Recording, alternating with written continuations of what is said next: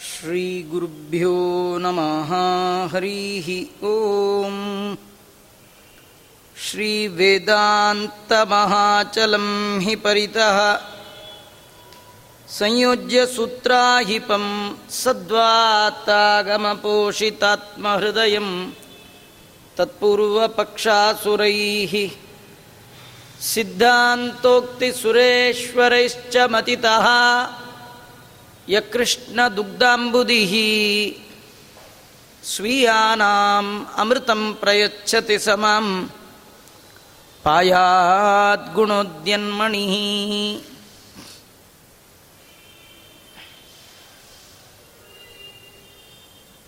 बुद्धिर्बलं यशोधैर्यं निर्भयत्वमरोगता अजाड्यं वाक्पटुत्वञ्च हनुमत्स्मरणाद् भवेत् यदनुभावाद्येडमुकोऽपि वाग्मी। जडमतिरपि जन्तुर्जायते प्राज्ञमौलिः। सकलवचनचेतो देवता भारती सा। मम वचसि निधत्तां सन्निधिं मानसे च। तपोविद्याविरक्त्यादि सद्गुणौघाकरानहम् वादिराजगुरून् वन्दे हयग्रीवपदाश्रयान्। मुकोऽपि यत्प्रसादेन मुकुन्दशयनायते। राजराजायते रिक्तो राघवेन्द्रं तमाश्रये। आपादमौलिपर्यन्तं गुरूणाम् आकृतिं स्मरेत्। तेन विघ्नाः प्रणश्यन्ति सिद्ध्यन्ति च मनोरथाः स्वस्तिस्तु सताम्।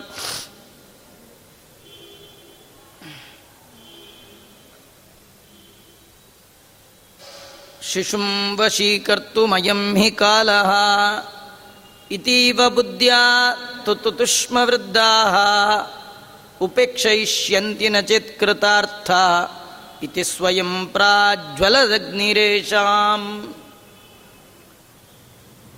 ಜಗದೊಡೆಯನಾದ ಕೃಷ್ಣ ಪರಮಾತ್ಮ ಭೂಮಿಯಲ್ಲಿ ಅವತಾರ ಮಾಡಿದ ಸಂದರ್ಭದಲ್ಲಿ ಋಷಿಗಳು, ಮುನಿಗಳ ಆಶ್ರಮದ ಅಗ್ನಿಯ ಕುಂಡದಲ್ಲಿ ಅಗ್ನಿ ಜ್ವಾಲಾಮಯವಾಗಿ ಉರಿತಾ ಇದೆಯಂತೆ. ಯದ್ಯಪಿ ಅಗ್ನಿಯ ಕುಂಡಕ್ಕೆ ಕಟ್ಟಿಗೆ ಆಗಲಿ, ತುಪ್ಪ ಆಗಲಿ ಏನೂ ಹಾಕಿಲ್ಲ. ಯಾಕಂದರೆ ಅದು ರಾತ್ರಿ ಕಾಲ, ಹೋಮ ಮಾಡುವ ಕಾಲವೇ ಅಲ್ಲ. ಅಂಥ ಕಾಲದಲ್ಲಿ ಯಜ್ಞಕುಂಡದಿಂದ ಯಜ್ಞ ಪುರುಷನಾದ ಅಗ್ನಿ ತಾನು ಪ್ರಜ್ವಲಿಸ್ತಾ ಇದ್ದಾನಂತೆ. ಮಲಗಿರುವ ಮುನಿಗಳಿಗೆ ಅಗ್ನಿ ಎಚ್ಚರಿಸ್ತಾ ಇದ್ದಾನಂತೆ. ದೇವರು ಅವತಾರ ಮಾಡುವ ಈ ಪರ್ವ ಕಾಲದಲ್ಲಿ ಮಲಗಿದ್ದೀರಲ್ಲ, ಹೇಳಿ. ಈಗ ಎದ್ದು ನನ್ನನ್ನು ಆರಾಧನೆ ಮಾಡಿ.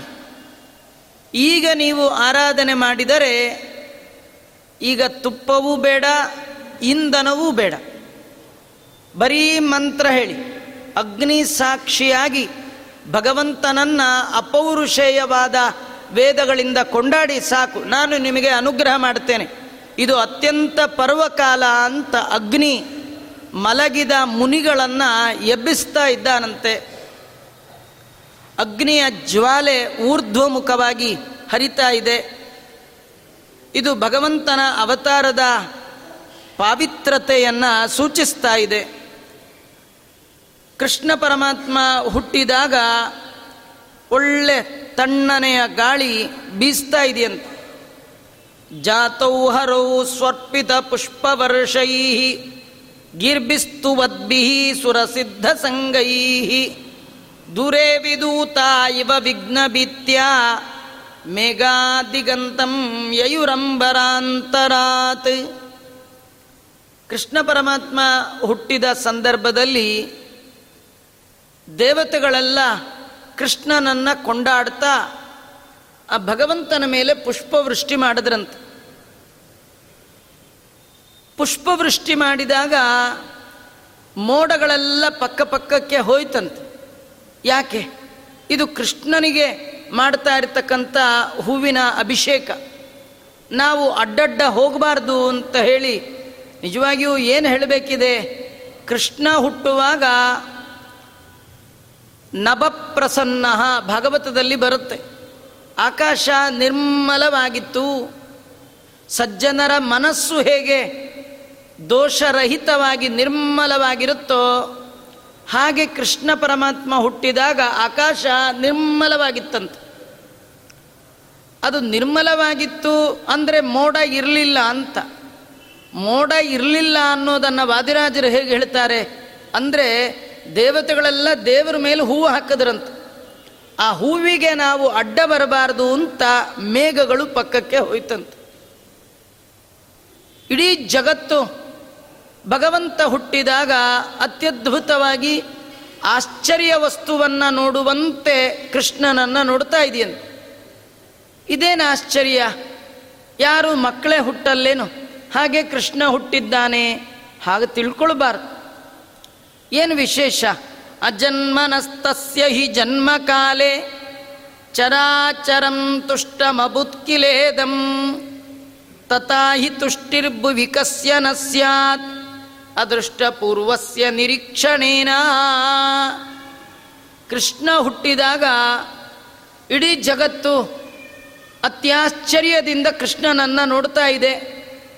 ಎಷ್ಟು ನೋಡಿದರೂ ನೋಡಿ ದಣಿಯವು ಕಂಗಳು. ಮತ್ತೆ ಮತ್ತೆ ನೋಡಬೇಕು ಅನ್ನುವಂಥದ್ದು ಆ ಭಗವಂತನ ಅದ್ಭುತವಾದ ಸೌಂದರ್ಯ. ಏನು ವಿಶೇಷ? ಪಾದಿರಾಜರು ಹೇಳ್ತಾರೆ, ಈ ಭೂಮಿಯಲ್ಲಿ ಎಂದು ನೋಡದೇ ಇರುವಂತಹ ಒಂದು ವಸ್ತುವನ್ನು ನೋಡಿದಾಗ ಜನ ಆಶ್ಚರ್ಯ ಪಡ್ತಾರೆ ಈ ಕೃಷ್ಣ ಎಂಥವ ಅಂದರೆ ಹುಟ್ಟಿಲ್ಲದವ, ಹುಟ್ಟೇ ಇಲ್ಲದವ, ಹುಟ್ಟಿದ್ದಾನೆ ಅಂದರೆ ಅದಕ್ಕಿಂತ ಆಶ್ಚರ್ಯ ಏನು? ತುಂಬ ಅದೃಷ್ಟ ಇದ್ದವರಿಗೆ ಮಾತ್ರ ಕೃಷ್ಣನನ್ನು ನೋಡುವ ಯೋಗ. ಯಾರಿಗೆ ಪುಣ್ಯ ಕಡಿಮೆ ಇದೆ, ಯಾರಿಗೆ ಅದೃಷ್ಟ ಇಲ್ಲ ಅವರಿಗೆ ಕೃಷ್ಣನ್ ನೋಡುವ ಯೋಗ್ಯತೆ ಇಲ್ಲ. ಹೀಗಾಗಿ ಇಡೀ ಜಗತ್ತು ಹುಟ್ಟದಿರುವ ಭಗವಂತ ಹುಟ್ಟಿದಾಗ ಅವನನ್ನು ಆಶ್ಚರ್ಯದಿಂದ ನೋಡ್ತಾ ಇದ್ದಾರೆ. ಕಾರಣ ಅದೃಷ್ಟಪೂರ್ವಸ್ಯ ಹಿಂದೆ ಈ ಕೃಷ್ಣನ ರೂಪವನ್ನು ಜನ ನೋಡಿಲ್ಲ. ಅತ್ಯದ್ಭುತವಾದ ರೂಪ. ಇಂಥ ಹುಟ್ಟು, ಇಂಥ ಅದ್ಭುತವಾದ ಮಗು, ಮಗುವನ್ನು ಕಂಡೇ ಇಲ್ಲ. ಅದಕ್ಕೆ ತಮದ್ಭುತಂ ಬಾಲಕಂ ಅಂದರು. ಎಷ್ಟೋ ಮಕ್ಕಳಿದ್ದಾರೆ. ಕೃಷ್ಣನ ವಿಶೇಷ ಏನಂದರೆ ಮುದ್ದು ಸುರಿಯುವ ಮುಖ ಅದು. ಎಷ್ಟು ನೋಡಿದರೂ ಮತ್ತೆ ಮತ್ತೆ ನೋಡಬೇಕು ಅನ್ನುವಂತಹ, ಯಾಕೆಂದರೆ ಜನ್ಮದಲ್ಲಿ ಹಿಂದೆಂದೂ ನೋಡದ ಅದೃಷ್ಟ ವಸ್ತು ಅದು ಅಂತ ವರ್ಣನೆ ಮಾಡ್ತಾರೆ. ತಂದೆ ತಾಯಿಗಳು ಪ್ರಾರ್ಥನೆ ಮಾಡಿದಾಗ ಚತುರ್ಭುಜ ಪಾಣಿಯಾದ ಭಗವಂತ ತಂದೆ ತಾಯಿಗಳು ನೋಡ್ ನೋಡ್ತಿರುವಾಗೆ ಪುಟ್ಟ ಮಗುವಾಗ್ಬಿಟ್ಟ. ಆ ತಾಯಿಗೆ ತಂದೆಗೆ ಮಗುವನ್ನು ಎತ್ಕೊಳ್ಬೇಕು ಅಂತ ಆಸೆ. ಆದರೆ ಎರಡೂ ಕೈಗೆ ಬೇಡಿ ಹಾಕಿಬಿಟ್ಟಿದ್ದಾರೆ, ಕಾಲಿಗೆ ಬೇಡಿ ಹಾಕಿದ್ದಾರೆ. ಮನಸ್ಸಿನಲ್ಲೇ ಕೊರಗುತ್ತಾ ಇದ್ದಾರೆ, ಇಂಥ ಮುದ್ದಾದ ಕೂಸು ನಮ್ಮ ಕೂಸು. ಎತ್ಕೊಳ್ಳಿಕ್ಕಾಗ್ತಿಲ್ವೇ ಎನ್ನುವಾಗ ಕೃಷ್ಣ ಆ ಪುಟ್ಟ ಮಗು ಆ ತಂದೆ ತಾಯಿಗಳನ್ನು ನೋಡ್ತು. ಹೀಗೆ ನೋಡಿದ್ದೇ ತಡ. ಅವರ ಕೈಯಲ್ಲಿರ್ತಕ್ಕಂಥ, ಕಾಲಲ್ಲಿರ್ತಕ್ಕಂಥ ಎಲ್ಲ ಬಂಧನ ಕಳಚಿ ಹೋಯ್ತಂತೆ. ವಾದಿರಾಜರು ಇದನ್ನು ವರ್ಣನೆ ಮಾಡ್ತಾರೆ, ಹೇಳ್ತಾರೆ. ಶರೀರಿಣಾಂ ಸ್ಥಾವರ ಜಂಗಮಾನ ನಿರೀಕ್ಷಣೇನೈವ ವಿಮೋಕ್ಷದೋಹಂ ಇತೀವ ವಿಜ್ಞಾಪಯಿತುಂ ಸದೃಷ್ಟೋ ಜಹಾರ ಪಿತ್ರೋರ್ನಿಗಡಸ್ಯ ಬಂಧನಂ. ಭಗವಂತ ಏನು ತಿಳಿಸ್ತಾ ಇದ್ದಾನೆ? ಯಾರ ಮೇಲೆ ನನ್ನ ದೃಷ್ಟಿ ಬೀಳುತ್ತೋ, ಅವರ ಸಂಸಾರ ಬಂಧನವನ್ನೇ ನಾನು ಕಡಿತೇನೆ. ಲಿಂಗದೇಹದ ಬಂಧನದಿಂದಲೇ ಬಿಡುಗಡೆ ಕೊಡುವ ನನಗೆ ಈ ಯಾವುದೋ ಕಬ್ಬಿಣದ ಸರ್ಪಳಿಯ ಬಂಧನ ಏನೂ ದೊಡ್ಡದಲ್ಲ. ನಾನು ಒಮ್ಮೆ ನಿಮ್ಮನ್ನು ನೋಡಿದರೆ ಸಾಕು.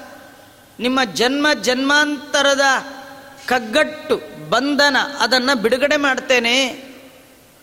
ಅದಕ್ಕೆ ನನ್ನ ಒಂದು ನೋಟ ಸಾಕು ಅಂತ. ನಿರೀಕ್ಷಣಾನೈವ ಕೇವಲ ಒಮ್ಮೆ ನಾನು ನೋಡಿದರೆ ಸಾಕು. ಯಮೈಷ ವೃಣತೆ ತೇನ ಲಭ್ಯ. ಭಗವಂತ ಒಮ್ಮೆ ನಮ್ಮನ್ನು ನೋಡಿದ್ರೆ ಸಾಕು.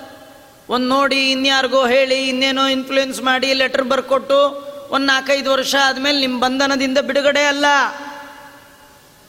ಕೆಲವರು ಔಷಧಿ ಕೊಟ್ಟಾಗ ಹೇಳ್ತಾರೆ, ಮೂರು ದಿವಸ ತಗೊಳ್ಳಿ, ಆಮೇಲೆ ಬನ್ನಿ ಅಂತ. ಅಂದರೆ ಇದ್ರೆ ಅಂತ. ಯಾಕೆಂದರೆ ಔಷಧಿ ಕೊಡೋರ್ಗೂ ನೀವು ರೋಗದಿಂದ ಬಿಡುಗಡೆ ಆಗ್ತೀರಿ ಎನ್ನುವ ಗ್ಯಾರಂಟಿ ಇಲ್ಲ. ಆದರೆ ಭಗವಂತನ ಮಹಿಮಾ ಎಂಥದ್ದು? ನಾನು ಒಮ್ಮೆ ನೋಡಿದರೆ ಸಾಕು ನಿಮ್ಮನ್ನು. ನಾವು ದಿನ ದೇವರ ಹತ್ರ ಯಾಕೆ ಬರ್ತೀವಿ? ದೇವರು ನಮ್ಮನ್ನು ಇನ್ನೂ ನೋಡಿಲ್ಲ. ನಮ್ಮನ್ನು ನೋಡಲಿ ಅಂತ ನಾವು ದಿನ ಅವನ್ನ ನೋಡ್ತೀವಿ. ಸುಮ್ಮನೆ ನೋಡಿ ಮನೆಗೆ ಹೋದರೆ ಪ್ರಯೋಜನ ಇಲ್ಲ. ನೋಡುವಾಗ ದೇವರಿಗೆ ಹೇಳಬೇಕಂತ, ಸ್ವಾಮಿ, ದಿನ ನಾನು ನಿನ್ನ ನೋಡ್ಲಿಕ್ಕೆ ಬರ್ತೇನೆ, ನೀನು ಬ್ಯುಸಿ ನಿನಗೆ ನನ್ನಂಥವ್ರು ಎಷ್ಟು ಜನನೋ ಗೊತ್ತಿಲ್ಲ, ಕೋಟಿ ಕೋಟಿ ಜನ ಇದ್ದಾರೆ, ನಂದು ಒಂದೇ ಪ್ರಾರ್ಥನೆ, ಇಷ್ಟು ವರ್ಷ ಬಿಡದೆ ನೋಡ್ಲಿಕ್ಕೆ ನಾ ಬರ್ತಾ ಇದ್ದೇನೆ, ನೀನು ನನ್ನನ್ನು ಯಾವತ್ತು ನೋಡ್ತೀಯ? ಕೇಳ್ಬೇಕು, ದಿನ ಕೇಳ್ಬೇಕಂತ. ನೀವೇ ಬರುವಾಗ ವಾರಕ್ಕೆ ವರ್ಷಕ್ಕೊಂದ್ಸತಿನೋ ವರ್ಷಕ್ಕೆ ಒಂದ್ಸತಿನೋ ತಿಂಗಳಿಗೆ ಒಂದ್ಸತಿನೋ ಬಂದರೆ ಏನು ಬರಲೇ ಇಲ್ಲ. ಅಯ್ಯೋ ಪುರುಸೊತ್ತೇ ಇಲ್ಲ ಅನ್ನೋದಾದರೆ ಹದಿನಾಲ್ಕು ಲೋಕದಲ್ಲಿ ಎಂಬತ್ನಾಲ್ಕು ಲಕ್ಷ ಜೀವರಾಶಿಗಳಿಗೆ ಇಂಬಿಟ್ಟು ಸಲಹುವ ಶ್ರೀನಿವಾಸನಿಗೆ ಪುರುಸೊತ್ತೆಲ್ಲಿದೆ ರೀ? ನೀವು ಜನ್ಮ, ಜನ್ಮದ ಒಳಗೆ ಆ ಭಗವಂತ ನೋಡಲಿಕ್ಕೆ ತವಕದಿಂದ ಬರಬೇಕು. ದೇವರನ್ನು ನೋಡುವ ಬಯಕೆ ತುಂಬ ಆಗಬೇಕು. ಕೆಲವರು ಬರ್ತಾರೆ, ಏನೋ ಕಾಟಾಚಾರಕ್ಕೆ ಬರ್ತಾರೆ. ಎಲ್ಲ ಬಂದ್ರಲ್ಲ, ಒಬ್ಬಳೆ ಮನೇಲಿ ಕೂತೇನು ಮಾಡಲಿ? ಹಾಳಾಗಿ ಹೋಲಿ ನಾನು ಬರ್ತೀನಿ ಅಷ್ಟೇ. ನನಗೇನು ಬರಬೇಕು ಅಂತಿಲ್ಲ. ಹೀಗೆ ಅಂದ್ಕೊಂಡು ಬಂದವ್ರಿಗೆ ದೇವ್ರು ಯಾಕೆ ನೋಡ್ತಾನೆ? ನಾವು ಎಷ್ಟೇ ನೋಡಿದ್ರೂ ನಮ್ಮನ್ನು ದೇವರು ನೋಡೋಲ್ಲ. ದೇವರು ನಮ್ಮನ್ನು ನೋಡಬೇಕಂತ. ಉಪನಿಷತ್ತು ಹೇಳುತ್ತೆ, ಕ್ರತೋಸ್ಮರ ಕೃತಗುಸ್ಮರ. ಭಗವಂತ, ನಾನು ನಿನ್ನನ್ನು ಯಾವ ಕಾಲಕ್ಕೂ ಬಿಡದೆ ಸ್ಮರಣೆ ಮಾಡ್ತೇನೆ. ಯಾವಾಗಲೂ ನಿನ್ನ ಸ್ಮರಣೆ ನಾನು ಮಾಡ್ತೇನೆ. ನೀನು ನನ್ನ ಸ್ಮರಣೆ ಯಾವಾಗೂ ಮಾಡೋದೇನು ಬೇಡ. ನನ್ನ ಸಾವು ಇನ್ನೇನು ಕೊನೆ ಕ್ಷಣ. ಆಗ ನೀನು ಒಮ್ಮೆ ನೆನಪಿಸ್ಕೋ ನನ್ನನ್ನು ನನ್ನ ಭಕ್ತ ಒಬ್ಬಿದ್ದ ಪಾಪ. ಅಂಥೇಳಿ ಕೊನೆಗಾಲದಲ್ಲಿ ನೀನು ಬಂದು ನನ್ನ ನಾಲಿಗೆಯಲ್ಲಿ ಕೂತು ನಿನ್ನ ನಾಮವನ್ನು ನೀನೇ ನುಡಿಸಿಕೋ. ಅದಕ್ಕಾಗೇ ನಾನು ನಿತ್ಯ ನಿನ್ನನ್ನು ನೋಡ್ತೇನೆ, ನಿನ್ನನ್ನು ಪಾಡ್ತೇನೆ, ನಿನ್ನ ಸ್ಮರಣೆ ಮಾಡ್ತೇನೆ. ಭಗವಂತ ಹೇಳ್ತಾನೆ, ನೀವು ಅನೇಕ ಜನ್ಮಗಳಲ್ಲಿ ನನ್ನ ಬಗ್ಗೆ ಕೇಳಬೇಕು. ತುಂಬ ಕೇಳಿ ಕೇಳಿ ಕೇಳಿ ಕೇಳಿ ಕೇಳ್ತಾ ಇರಬೇಕು. ಆಗ ದೇವರಲ್ಲಿ ಭಕ್ತಿ ಅಂಕುರಿಸುತ್ತೆ. ಭಕ್ತಿ ಬಂದ ತಕ್ಷಣ ಮುಕ್ತಿ ಇಲ್ಲ. ಭಕ್ತಿಯಲ್ಲಿ ಬಹಳ ಹಂತಗಳಿದೆ. ಭಕ್ತಿ ಬರಲಿಕ್ಕಾಗಿ ಮೊದಲು ಪುರಾಣ ಕೇಳಬೇಕು. ಭಕ್ತಿ ಬಂದ ಮೇಲೆ ಮತ್ತೆ ಪುರಾಣ ಕೇಳಬೇಕು. ಭಕ್ತಿಯಿಂದ ಕೇಳಬೇಕು. ಮೊದಲು ಕೇಳುವಾಗ ಇನ್ಫಾರ್ಮೇಶನ್ ದೇವರು ಮಾಡಿದ ಉಪಕಾರವನ್ನು ನೆನಪಿಸಿ ಕೊಡ್ತಿರ್ತಾರೆ. ಇಷ್ಟೊಂದು ಮಾಡಿದಾನ? ಇವನ್ ಬಿಟ್ರೆ ಇನ್ಯಾರು ಇಲ್ವಾ? ಹಾಗಾದರೆ ಅವನ್ ಬಿಟ್ಟರೆ ನಿನ್ನ ಹೊರೆತು ಪೊರೆವವರ ನಾನರಿಯೇ ಹರಿಯೇ. ನೀನು ಅಣ್ಣನಿಗಿಂತಲೂ ದೊಡ್ಡವ. ಅಪ್ಪನಿಗಿಂತಲೂ ದೊಡ್ಡವ, ಅಮ್ಮನಿಗಿಂತಲೂ ದೊಡ್ಡವ. ಇವರೆಲ್ಲ ಈ ಜನ್ಮದ ಬಂಧು, ನೀನು ಜನ್ಮ ಜನ್ಮಾಂತರದ ಬಂಧು. ಇವರೆಲ್ಲ ನನ್ನ ಕೈ ಬಿಡಬಹುದು, ನೀನು ಮಾತ್ರ ನನ್ನ ಕೈ ಬಿಡೋಲ್ಲ. ಅದಕ್ಕೆ ನಾನು ನಿನ್ನ ಪಾದ ಬಿಡೋಲ್ಲ. ಪಾದ ಮತ್ತು ಪದ, ಕೈಯಲ್ಲಿ ಪಾದ, ಬಾಯಲ್ಲಿ ದೇವರ ಪದ. ಯಾರು ದೇವರ ಸೇವೆ ಮಾಡ್ತಾ ಬಾಯಲ್ಲಿ ದೇವರ ಪದವನ್ನು ಹೇಳ್ತಾ ಕಿವಿಯಲ್ಲಿ ಕೇಳ್ತಾ ಇರ್ತಾರೆ. ಅವರಿಗೆ ದೇವರಲ್ಲಿ ಭಕ್ತಿ ಬರುತ್ತೆ. ಭಕ್ತಿಯಿಂದ ಮತ್ತೆ ಭಗವಂತನನ್ನು ಕೇಳ್ತಾರೆ. ಆ ಕೇಳುವಾಗ ಪರಿಭಕ್ತಿ, ಪರಿಪಕ್ವ ಭಕ್ತಿ ಬರುತ್ತೆ. ಆ ಪರಿಪಕ್ವ ಭಕ್ತಿ ಅಂದ್ರೆ ಏನು ಗೊತ್ತಾ? ಕೇಳುವಾಗ ಹೃದಯ ಆರ್ದ್ರವ ಆಗತ್ತಂತ. ದೇವರ ಕಥೆ ಕೇಳುವಾಗ ಅದು ಒದ್ದೆ ಒದ್ದೆ ಆಗತ್ತಂತೆ ಹೃದಯ. ಒದ್ದೆ ಒದ್ದೆ ಆಗೋದು ಹೇಗೆ ಗೊತ್ತಾಗುತ್ತಾಚಾರೆ ದೇವರ ಕಥೆ ಕೇಳುವಾಗ ಕಣ್ಣಲ್ಲಿ ಆನಂದದ ಬಾಷ್ಪ ಬಂದರೆ ಹೃದಯದ ಕೊಳೆಯನ್ನು ಕಳೆದು ಹೊರಬಂದ ನೀರದು. ಆ ಒದ್ದೆಯಾದ ಮನಸ್ಸಿಗೆ ಭಗವಂತ ಅಂಟ್ಕೋತಾನಂತ. ಈ ತುಂಬ ಒಣ ಒಣ ಇದ್ದರೆ ಅಲ್ಲಿ ಏನೂ ಅಂಟ್ಕೊಳ್ಳಲ್ಲ. ನಮ್ದೆಲ್ಲ ಒಣ ಒಣ ಡ್ರೈ ಆಗಿಬಿಟ್ಟಿದೆ. ದೇವರ ವಿಚಾರಕ್ಕಂತೂ ಭಾರಿ ಡ್ರೈ ನಾವು. ಪುರಾಣನೇ, ಅಯ್ಯೋ ಸ್ವಲ್ಪ ಡ್ರೈ ಅವ್ರು ಹೇಳೋದು ಡ್ರೈ ಅಂತ ಅವ್ರು ಡ್ರೈ ಅಲ್ಲ. ನೀವು ಡ್ರೈ, ಅದಕ್ಕೆ ನಿಮಗೆ ಹಚ್ಕೊಳ್ತಾ ಇಲ್ಲ. ಮನಸ್ಸು ಹಸಿ ಆಗಬೇಕು. ಪರಿಪಕ್ವ ಭಕ್ತಿ ಬಂದರೆ ವಾಸನಾಮಯವಾದ ಭಗವಂತನ ಚಿತ್ರ ಹೃದಯಕ್ಕೆ ಅಂಟ್ಕೊಳ್ಳುತ್ತೆ ಯಾರಿಗೆ ಅಂಟ್ಕೊಳ್ಳುತ್ತಲ್ಲ ಅವ್ರು ಪುರಾಣ ಕೇಳದೇ ಇದ್ರು, ಅವ್ರ ಕಿವಿಗೇನು ಬಿದ್ದರೂ ಅದು ದೇವ್ರ ಕಥೆಯ ಹಾಗೆ ಕೇಳುತ್ತೆ. ಅವ್ರ ಕಣ್ಣಿಗೇನು ಕಂಡ್ರು ದೇವರನ್ನೇ ಕಂಡಾಗತ್ತೆ ಇದು ಪರಿಪಕ್ವತಾ ದಶೆಯಲ್ಲಿ ಬರ್ತಕ್ಕಂಥದ್ದು. ಇದು ತುಂಬ ಹಂತ. ಕೃಷ್ಣ ಹೇಳ್ತಾನೆ, ಒಂದಿನ ಒಂದು ಗಂಟೆ ಒಂದು ವಾರ ಪ್ರವಚನಕ್ಕೆ ಬಂದ ಮಾತ್ರಕ್ಕೆ ನೀವು ನನ್ನ ಭಕ್ತರಾಗಲಿಕ್ಕೆ ಸಾಧ್ಯ ಇಲ್ಲ. ಬಹುನಾಂ ಜನ್ಮನಾಂ ಅಂತೆ ಜ್ಞಾನವಾನ್ ಮಾಂ ಪ್ರಪದ್ಯತೆ. ನನ್ನ ಬಗ್ಗೆ ಮೊದಲು ತಿಳ್ಕೊಳ್ಬೇಕು. ಅದು ಒಂದಿನ, ಎರಡು ದಿನ, ಒಂದು ಜನ್ಮ ಅಲ್ಲ. ತುಂಬ ಜನ್ಮದಲ್ಲಿ ನನ್ನನ್ನು ತಿಳ್ಕೊಳ್ಬೇಕು ನೀವು. ಯಾಕೆಂದರೆ ನನ್ನ ತಿಳಿದಷ್ಟು, ನನ್ನನ್ನು ತಿಳಿದಷ್ಟು ತಿಳಿಲಾರದು ಎಷ್ಟು ಅಂತ ಗೊತ್ತಾಗತ್ತೆ.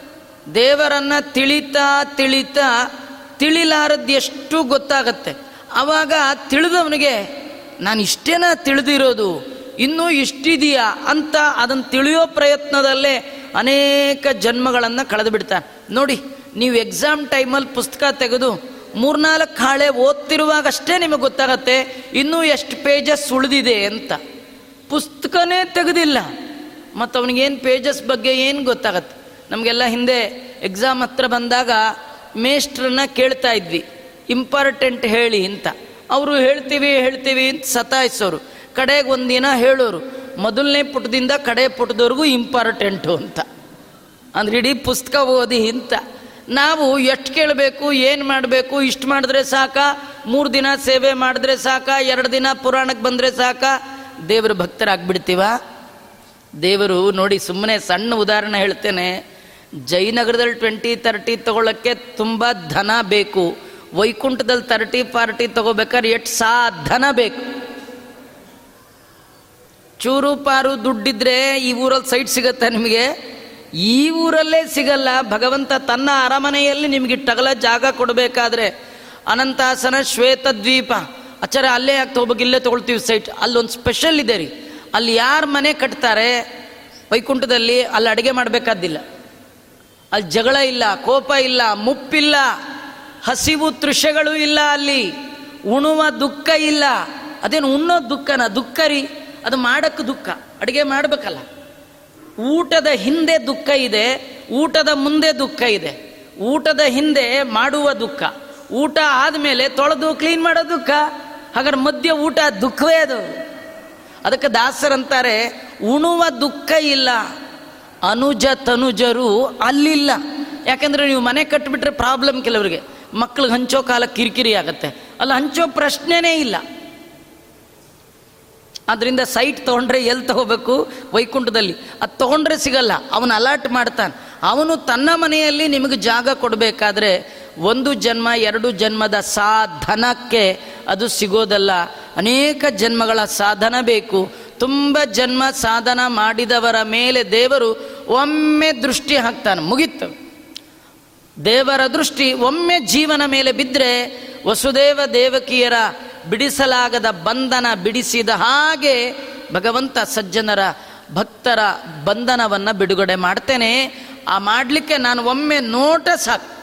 ಇಡೀ ಜೀವನದ ಒಳಗೆ ನಾವು ಮಾಡುವ ಎಲ್ಲ ಸತ್ಕರ್ಮಗಳಿಗೆ ಫಲವಾಗಿ ಭಗವಂತನನ್ನ ಏನು ಕೇಳಬೇಕು? ನೀವು ಮಾಡಿರುವ ದಾನ, ನೀವು ಕೇಳಿರುವ ಪುರಾಣ ಪ್ರವಚನ, ಇದು ಎಲ್ಲದರ ಫಲ ಏನು ಕೇಳಬೇಕು ದೇವರ ಮುಂದೆ? ದೇವರೇ, ನಿನ್ನನ್ನು ನಾನು ಏನು ಕೇಳಲ್ಲ, ನಾ ಒಂದೇ ಒಂದು ಕೇಳ್ತೇನೆ, ನೀನು ನನ್ನನ್ನು ಒಮ್ಮೆ ನೋಡು. ಆಯತಾಭ್ಯಾಂ, ವಿಶಾಲಾಭ್ಯಾಂ ಶೀತಲಾಭ್ಯಾಂ ಕೃಪಾನಿದೆ ಕರುಣಾಮೃತ ಪೂರ್ಣಾಭ್ಯಾಂ ಲೋಚನಾಭ್ಯಾಂ ವಿಲೋಕಯ. ದೇವರೇ, ಕಾರುಣ್ಯದಿಂದ ನನ್ನನ್ನು ಒಮ್ಮೆ ನೋಡು. ಹೇಗೇಗೋ ನೋಡಬೇಡ. ನಿಮ್ಮಪ್ಪನ ನೋಡಿದೆಯಲ್ಲ, ವಸುದೇವನ್ ನೋಡಿದೆಯಲ್ಲ. ಅಯ್ಯೋ ಪಾಪ, ಎಷ್ಟು ದಿವಸದಿಂದ ಜೈಲೊಳಗಿದ್ದಾನೆ. ಹಾಗೆ ನಮ್ಮನ್ನು ನೋಡು. ಎಷ್ಟು ದಿವಸದಿಂದ ಹುಟ್ಟು ಸಾವು ಅನ್ನುವ ಬಂಧನದ ಒಳಗೆ ಸಿಕ್ಕಾಕೊಂಡಿದ್ದಾನೆ. ಅಯ್ಯೋ ಪಾಪ, ಅಂತ ನಮ್ಮನ್ನು ಒಮ್ಮೆ ನೋಡು, ನೀನು ಸಾಕು. ನಿನ್ನ ಒಂದು ನೋಟಕ್ಕಾಗಿ ಇಡೀ ನನ್ನ ಜೀವನದ ಓಟ ಇದೆ. ಬೆಳಗ್ಗೆಯಿಂದ ರಾತ್ರಿವರೆಗೂ ನಾವು ಮಾಡುವ ಸಕಲ ಕರ್ಮಗಳ ಮೂಲ ಫಲ ಏನಂದರೆ, ದೇವರೇ, ನೀನು ಪ್ರೀತನಾಗು. ನೀನು ನಿನ್ನ ಪ್ರೀತಿಗಾಗಿ ನನ್ನ ಎಲ್ಲ ಕರ್ಮಗಳು. ನೀನು ಪ್ರೀತನಾದರೆ ನನ್ನನ್ನು ಒಮ್ಮೆ ನೋಡು. ಸಾಕು. ಇನ್ನೇನು ಬೇಡ. ಇಷ್ಟು ಕೇಳ್ಬೇಕಂತ. ಅಲ್ಲ, ನೋಡಿದ್ರೆ ಏನಾಗುತ್ತೆ? ಶ್ಲೋಕದಲ್ಲಿ ಹೇಳ್ತಾರೆ, ಶರೀರಿಣಾಂ ಸ್ಥಾವರ ಜಂಗಮಾನ ನಿರೀಕ್ಷಣಾನೈವ ವಿಮುಕ್ಷದೋಹಂ. ಇತೀವ ವಿಜ್ಞಾಪಯಿತಂ ಸದೃಷ್ಟೋ ಜಹಾರ ಪಿತ್ರೋ ನಿಗಡಸ್ಯ ಬಂಧನಂ. ನುಡಿ, ದೇವರು ನಮ್ಮನ್ನ ಕಾರುಣ್ಯದಿಂದ ನೋಡಬೇಕಾದ್ರೆ ದೇವರೇ ಬಂದು ಏನಪ್ಪ ಅಂತ ಹಿಂಗೆ ನಮ್ಮನ್ನು ನೋಡಲ್ಲ.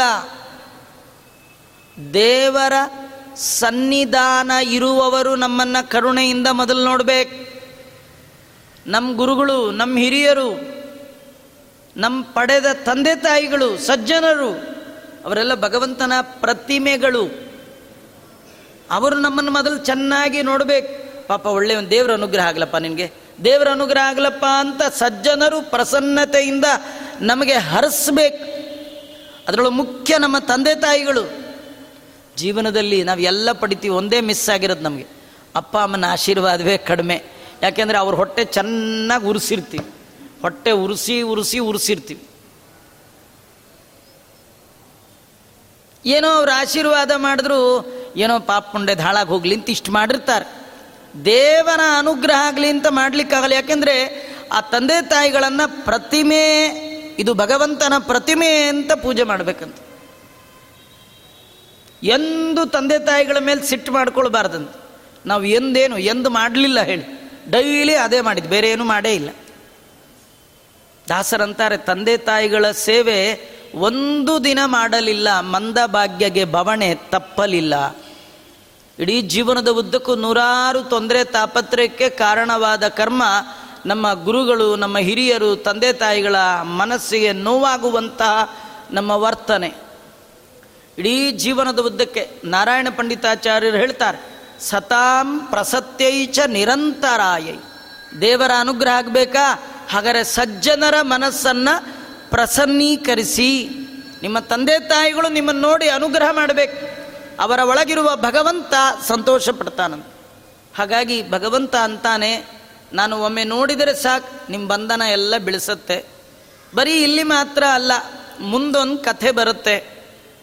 ಅದು ಕೃಷ್ಣ ದೊಡ್ಡವನಾದ್ಮೇಲೆ ಎಲ್ಲರ ಮನೆಗೆ ಹೋಗಿ ಚೇಷ್ಟೆ ಮಾಡಿ ಮಾಡಿ ಬರ್ತಾ ಇದ್ದ.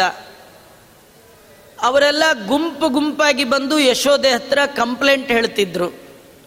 ಅದರಲ್ಲಿ ಒಬ್ಬಳು ಒಂದು ವಿಚಿತ್ರ ಕಂಪ್ಲೇಂಟ್ ತಂದ್ಲು. ಯಶೋದೆ ಕೇಳಿದ್ಲು, ಅಮ್ಮ, ನಿಂದೇನು ಕಂಪ್ಲೇಂಟು? ಅಂತ. ಅವಳಂದ್ಲು ನಿನ್ನ ಮಗ ಹಾಲು ಕುಡಿಯೋದಿದ್ರೆ ಹೇಳ್ಬಿಡ್ಲಿ. ಒಂದು ಹಂಡೆ ಹಾಲು ಇಟ್ಬಿಡ್ತೀನಿ, ಕುಡ್ಕೊಂಡು ಹೋಗ್ಲಿ. ನಿನ್ನ ಮಗ ಹಾಲು ಕುಡಿಯಲ್ಲ ನನ್ನ ಮನೇಲಿ. ಮತ್ತೇನು ಮಾಡ್ತಾನೆ? ಇನ್ನೇನಿಲ್ಲ, ನಾವು ಹಾಲು ಕರಿಯೋ ಟೈಮ್ಗೆ ಪಾತ್ರೆ ತಗೊಂಡು ಹೋಗಿ ಹಸುವಿಂದ ಹಾಲು ಕರೆದ್ರೆ ಹಾಲೇ ಕೊಡಲ್ಲ, ಒಂದು ಹಸುನು. ಯಾಕೆ ಅಂತ ನೋಡಿದ್ರೆ ಹಸುವಿನ ಎಲ್ಲ ಹಾಲನ್ನು ಕರುಗಳೇ ಕುಡಿದು ಬಿಟ್ಟಿರುತ್ತೆ. ಯಾಕೆಂದ್ರೆ ನಾಲ್ಕು ಗಂಟೆಗೆ ಹಾಲು ಕರೆಯೋದು ಅನ್ನೋ ಪ್ರೋಗ್ರಾಮ್ ಇದ್ರೆ ಕೃಷ್ಣ ಪರಮಾತ್ಮ ಮೂರು ಗಂಟೆಗೆ ಬಂದು ಕರುಗಳನ್ನೆಲ್ಲ ಬಿಚ್ಚಿಬಿಡ್ತಾರೆ. ಇವು ನಾಲ್ಕು ಗಂಟೆಗೆ ಓಟು ಅವೆಲ್ಲ ಆರಾಮ್ ಕುಡಿದು ಚಂಗ್ ಚಂಗ್ ಕುಣ್ಕೊಂಡು ಹೋಗ್ಬಿಟ್ರು. ಕೃಷ್ಣ ಪ್ರಸಾದ ಸಿಕ್ತು ನಮಗೆ ಅಂತ ಕರುಗಳು. ಇವ್ರು ಹಾಲು ಕರೀಲಿಕ್ಕೆ ಹೋದ್ರೆ ಹಾಲೇ ಇಲ್ಲ. ಆ ಯಶೋದೆ ಕಂಪ್ಲೇಂಟ್ ಹೇಳ್ತಾ ಒಬ್ಬ ಗೋಪಿಕಾ ಹೇಳ್ತಾಳೆ ನಿನ್ನ ಮಗ ಕರು ಬಿಚ್ಚಿದ್ದು ನಮಗೆ ದೊಡ್ಡದಲ್ಲ, ಹಾಲು ಸಿಗದಿದ್ದು ಕಂಪ್ಲೇಂಟ್ ಅಲ್ಲ. ನಮ್ಗೆ ಒಂದೇ ಡೌಟು ನಮ್ಮ ಮನೇಲಿರೋ ಕರುಗಳ ಗಂಟನ್ನು, ಅಷ್ಟೂ ಕರುಗಳ ಗಂಟನ್ನು ಇವನು ಒಬ್ಬನೇ ಹೇಗೆ ಬಿಚ್ಚುತ್ತಾನೆ ಅದೇ ನಮಗೆ ಗೊತ್ತಾಗ್ತಿಲ್ಲ. ಕೃಷ್ಣನ್ ಕರೆದು ಕೇಳಿದ್ಲು, ಯಶೋದೆ, ಏನು ಕೃಷ್ಣ, ಅವ್ರ ಮನೆಗೆ ಹೋಗಿದ್ಯಾ? ನಿನ್ನ ಕರುಗಳ ಗಂಟೆಲ್ಲ ಬಿಚ್ಚಿದೆಯಂತೆ, ಹೌದಾ? ಕೃಷ್ಣನ ಮೇಲೆ ಯಾರು ಏನು ಕಂಪ್ಲೇಂಟ್ ಮಾಡಿದ್ರು ಕೃಷ್ಣ ಅಕ್ಸೆಪ್ಟ್ ಮಾಡ್ತಿರ್ಲಿಲ್ಲ. ದೊಡ್ಡ ರಾಜಕಾರಣಿ ಅವನು. ಯಾರೇ ಆರೋಪ ಮಾಡಿದ್ರು ಅದನ್ನು ತಿರಸ್ಕಾರ ಮಾಡಿಬಿಡ್ತಾರಲ್ಲ. ಹಾಗೆ ಕೃಷ್ಣ ಪರಮಾತ್ಮಲ್ಲಿ ಯಾರೇ ಏನೇ ಕಂಪ್ಲೇಂಟ್ ಮಾಡಿದ್ರು ಒಪ್ಕೊಳ್ತಿರ್ಲಿಲ್ಲ. ಆದರೆ ಕರು ಬಿಚ್ಚಿದ ಕಂಪ್ಲೇಂಟ್ ಮಾತ್ರ ಹೌದಮ್ಮ, ನಾನೇ ಬಿಚ್ಚಿದ್ದು ಅಂದ. ಅವ್ರ ತಾಯಿಗೆ ಆಶ್ಚರ್ಯ ಐದೊಂದು ಮಾತಾರು ಕೇಳಿದ್ನಲ್ಲ ಅಂಥೇಳಿ. ಅಲ್ಲ, ಯಾಕೋ ಕರುಗಳು ಬಿಚ್ಚಿದೆ? ಇಲ್ಲ, ನಾನು ಬಿಚ್ಚಿಲ್ಲ. ಮತ್ತು ಅವೇ ಬಿಚ್ಕೊಂಡ್ವಾ? ಇಲ್ಲ, ನಾನು ಅವುಗಳನ್ನು ಹೀಗೆ ಒಮ್ಮೆ ನೋಡಿದೆ, ಆ ಎಲ್ಲ ಗಂಟು ಅದೇ ಅದೇ ಬಿಚ್ಚೋಯ್ತು. ಈ ಕೆಲವರು ಕಳ್ಳರು ಇರ್ತಾರ್ರಿ. ಅವ್ರು ಎಂಥ ಬೀಗ ಹಾಕಿರಿ, ಸ್ಪರ್ಶ ಮಾಡಿದ್ರೆ ಲಾಕ್ ಓಪನ್ ಆಗಿಬಿಡುತ್ತೆ. ಈ ಕೆಲ್ಸಕ್ಕೆ ಬಾರದ ಕಳ್ಳರಿಗೆ ಇಷ್ಟೊಂದು ಕೈ ಚಮತ್ಕಾರ ಇರಬೇಕಾದ್ರೆ ಕೃಷ್ಣಂದು ಕೈ ಚಮತ್ಕಾರ ಅಲ್ಲ, ಕಣ್ಣಿನ ಚಮತ್ಕಾರ. ಅವನು ಹೀಗೆ ಒಮ್ಮೆ ನೋಡಿದ್ರೆ ಸಾಕು ಅಂತ ಅದ್ಭುತವಾದ ಮ್ಯಾಜಿಕ್ ಕಣ್ಣ ಒಂದು. ಅವನು ಒಮ್ಮೆ ನಮ್ಮ ಮೇಲೆ ಕಣ್ಣು ಹಾಕದ. ಜನರ ಕಣ್ಣು ಬಿದ್ದರೆ ಕಿರಿಕಿರಿ. ಜನಾರ್ದನನ ಕಣ್ಣು ಬಿದ್ದರೆ ಉದ್ಧಾರ. ನಮ್ಮದು ಕಣ್ಣು ನಮ್ಮ ಮೇಲೆ ದೇವರ ಕಣ್ಣು ಬೀಳಬೇಕು. ನಾವು ದೇವರ ಕಣ್ಣಿಗೆ ಬೀಳೋ ಹಾಗೆ ನಮ್ಮ ಕೆಲಸವೇ ಇಲ್ಲ. ಕೆಲವರು ಮದುವೆ ಮನೇಲಿ ಓಡಾಡೇ ಓಡಾಡೇ ಓಡಾಡ್ತಾರೆ. ಎಲ್ಲರ ಕಣ್ಣು ನಮ್ಮ ಮೇಲೆ ಬೀಳಲಿ ಅಂತ. ಜನರ ಕಣ್ಣು ಬಿದ್ದರೆ ಹಾಳಾಗಿ ಹೋಗ್ತೀವಿ. ಜನಾರ್ದನನ ಕಣ್ಣು ಬಿದ್ದರೆ ಉದ್ಧಾರ ಆಗ್ತೀವಿ. ಇಡೀ ನಮ್ಮ ಜೀವನದಲ್ಲಿ ನಾವು ದೇವರನ್ನು ಕೇಳಬೇಕು.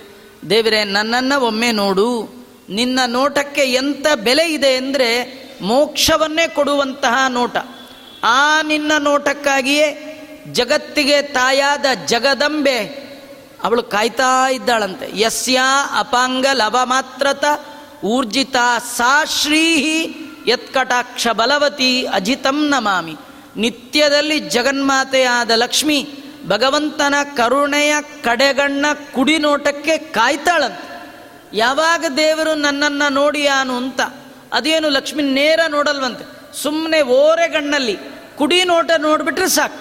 ಅವಳು ಖುಷಿಯೋ ಖುಷಿಯಿಂದ ಇಷ್ಟೆಲ್ಲ ಸೇವೆ ಮಾಡುವವಳಿಗೆ ಏನು ದೇವರ ಅನುಗ್ರಹ ಅಂದರೆ ಕಡೆಗಣ್ಣ ಕುಡಿ ನೋಟ. ಇನ್ನು ನಮಗೆ ಭಗವಂತ ಒಂದು ಕ್ಷಣ ನೋಡಿಬಿಟ್ರೆ ನಮಗೆ ಸಾಕು. ನಾವು ಉದ್ಧಾರ ಆಗ್ತೀವಿ ಅನ್ನೋದು ತಿಳಿಸ್ತಾ ಇದ್ದಾರೆ. ಏತತ್ ಪಿತೃತ್ವ ಪ್ರಧಯ ಭಯಂ ಸ್ಯಾತ್. ಪಾಪಾದಿಡಿಡ್ಯಂ ಬಿದರೌ ಗುಣಾಢ್ಯಂ ಜ್ಞಾನಾತ್ಮಕತ್ವಂ ಪ್ರಕೃತಿರ್ವಿದೂರ ತಾವಸ್ತುತಾಂತಾತ ಇತೀಶಮಸ್ಯ ಕೃಷ್ಣ ಪರಮಾತ್ಮ ಒಮ್ಮೆ ನೋಡಿದ ತಕ್ಷಣ, ಎಲ್ಲ ಕಳಚಿ ಹೋದ ತಕ್ಷಣ ವಸುದೇವ ತಲೆ ಮೇಲೆ ಕೈ ಇಟ್ಕೊಂಡಂತೆ. ಇದು ನನ್ನ ಮಗ ಅಲ್ಲ ಇವನು. ಯಾಕಂದ್ರೆ ಮುಂದೆ ತುಂಬ ಜನ ಈ ಮಗನ್ ನೋಡಿ ಇವರಿಗೆ ಅಪ್ಪ ನಾನು ಅಂತ ಅಂತಾರೆ. ಅಲ್ವಾ? ಕೃಷ್ಣ ಹೋಗ್ತಿದ್ರೆ, ಯಾರ ಮಗ? ಅಂದ ತಕ್ಷಣ ಯಾರ ಹೆಸರು ಹೇಳ್ತಾರೆ? ನನ್ನ ಹೆಸರೇ ಹೇಳ್ತಾರೆ. ದೇವರಿಗೆ ಅಪ್ಪ ಅಂತ ಜನ ಅಂದರೆ ಪಾಪ ನಂಗೆ ಬರುತ್ತೆ ಎಂದ. ನಾವು ದೇವರೇ ಅಲ್ಲ. ಹೌದಾ? ಯಾರಾದರೂ ನಾನೇ ದೇವರು ಅಂದರೆ ತಪ್ಪಲ್ವಾ? ದೇವರು ಅನ್ನೋದೇ ತಪ್ಪಂದ ಮೇಲೆ ನಾನು ದೇವರಿಗೆ ಅಪ್ಪ ಅಂದರೆ ಇನ್ನೂ ತಪ್ಪದು. ನಾನೇ ದೇವರು ಅನ್ನೋದು ತಪ್ಪು. ಇನ್ನು ದೇವರಿಗೆ ನಾನು ಅಪ್ಪ ಅಂದರೆ, ನೀನು ಯಾರು? ನಾನು ದೇವರಿದ್ದಾನಲ್ಲ, ಅವ್ರಿಗೆ ಅಪ್ಪ ಅಂದರೆ ಎಷ್ಟು ಪಾಪ. ಈ ಪಾಪ ಮುಂದೆ ಬರುತ್ತೆ ಎನ್ನುವ ಭಯದಿಂದ ವಸುದೇವ ಅನೇಕ ರೀತಿಯಿಂದ ಸ್ತೋತ್ರ ಮಾಡ್ತಾ ಹೇಳ್ತಾನೆ, ಹೇ ಕೃಷ್ಣ, ನಿಂಗೆ ನಾನು ತಂದೆ ಅಲ್ಲ, ನೀನೇ ನನಗೆ ತಂದೆ ಅಂದ. ಯಾಕಂದರೆ ಇಡೀ ಜಗತ್ತನ್ನೇ ಹೊಟ್ಟೆಯಲ್ಲಿ ಇಟ್ಟವ ನೀನು. ಅಂದಮೇಲೆ ನನ್ನೂ ಇಟ್ಕೊಂಡೇ ಇರ್ತೀಯ? ಹಾಗಾದ್ರೆ ನಿನ್ನ ಹೊಟ್ಟೆಯಲ್ಲಿ ನಾನು ಬಂದೇನೆ ವಿನಃ ನನ್ನ ಹೊಟ್ಟೆಯಲ್ಲಿ ನೀನು ಬಂದದ್ದಲ್ಲ, ನೀನು ನನಗೆ ಮಾತ್ರ ತಂದೆ ಅಲ್ಲ, ಇಡೀ ಜಗತ್ತಿಗೆ ನೀನು ತಂದೆ. ಯೋ ನ ಪಿತಾ ಜಾನಿತ, ಯೋ ವಿಧಾತ. ಧಾಮಾನಿ ವೇದ ಭುವನಾನಿ ವಿಶ್ವ. ಯೋ ದೇವಾನಾಂ ನಾಮದಾಯೇಕಯೇವ ಇಡೀ ಜಗತ್ತಿಗೆ ನೀನು ತಂದೆ. ಜಗತ್ತಿಗೆ ತಂದೆಯಾದ ನಿನಗೆ ನಾನು ಹೇಗೆ ತಂದೆ ಆಗಲಿಕ್ಕೆ ಸಾಧ್ಯ? ಅದರಿಂದ ನಾನಂತೂ ನಿನಗೆ ಖಂಡಿತ ತಂದೆ ಅಲ್ಲ ಅಂತ ಮೊದಲು ಒಪ್ಕೊಂಡ್ಬಿಟ್ಟ. ಅದನ್ನು ನಾವು ಮಾಡಬೇಕು. ಇದರೊಳಗೆ ಸಣ್ಣ ಸಂದೇಶ ನಮಗೊಂದಿದೆ. ತುಂಬ ಜನ ನಾವು ದೇವರ ಹತ್ರ ನಿಂತಾಗ ನಾವು ದೇವರ ಸೇವೆ ಮಾಡಿದ್ದನ್ನು ನೋಡಿ ಅದ್ರ ಬಗ್ಗೆ ನಾವೇ ಹೇಳ್ತಿರ್ತೀವಿ. ಇದನ್ನು ನಾ ಮಾಡಿಸಿದ್ದು, ಇದನ್ನು ನಾನು ಕೊಟ್ಟಿದ್ದು ದೇವರಿಗೆ ಇವತ್ತು ಹೂವಿನ ಅಲಂಕಾರ ನಂದು, ಈ ಕವಚ ನಂದು, ಹಾಗೆ ಹೀಗೆ ಅಂತ. ನಾವೇನು ಕೊಡ್ತೀವಿ ರೀ ದೇವರಿಗೆ? ವಸುದೇವ ಅಂತಾನೆ, ನೀನು ನನಗೆ ಎಲ್ಲ ಕೊಟ್ಟದ್ದೇ ವಿನ ನಾನು ನಿನಗೆ ಏನೂ ಕೊಟ್ಟದ್ದಲ್ಲ. ದೇವರು ನಮಗೆ ಏನೂ ಕೊಡದಿದ್ದರೆ ದೇವರಿಗೆ ನಾವು ಏನು ಕೊಡ್ಲಿಕ್ಕೆ ಸಾಧ್ಯ? ಆದ್ದರಿಂದ ಯತತ್ಪಿತೃತ್ವ ನಾನು ತಂದೆ ಅನ್ನೋದ್ರಿಂದ ಪಾಪ ಬರೋದಾದರೆ ಈ ದೇವರಿಗೆ ನಾನು ತಂದೆ, ಏನ್ನ? ಹೂವು ತಂದೆ, ಹಾಲು ತಂದೆ. ಈ ದೇವರಿಗೆ ಅನ್ನ ನಾನೇ ಇಟ್ಟದ್ದು, ನಾನೇ ಪೂಜೆ ಮಾಡಿದ್ದು, ಇದೆಲ್ಲ ನಾನೇ ತಂದದ್ದು. ಅಂದ್ರೆ ಹೋಯ್ತು ನೀವು ಮಾಡಿದ್ದೆಲ್ಲ. ನಾವೇನು ತಂದಿಲ್ಲ, ಹೂವ ನಂದಲ್ಲ. ಯಾರಿಲ್ಲೇನಪ್ಪ?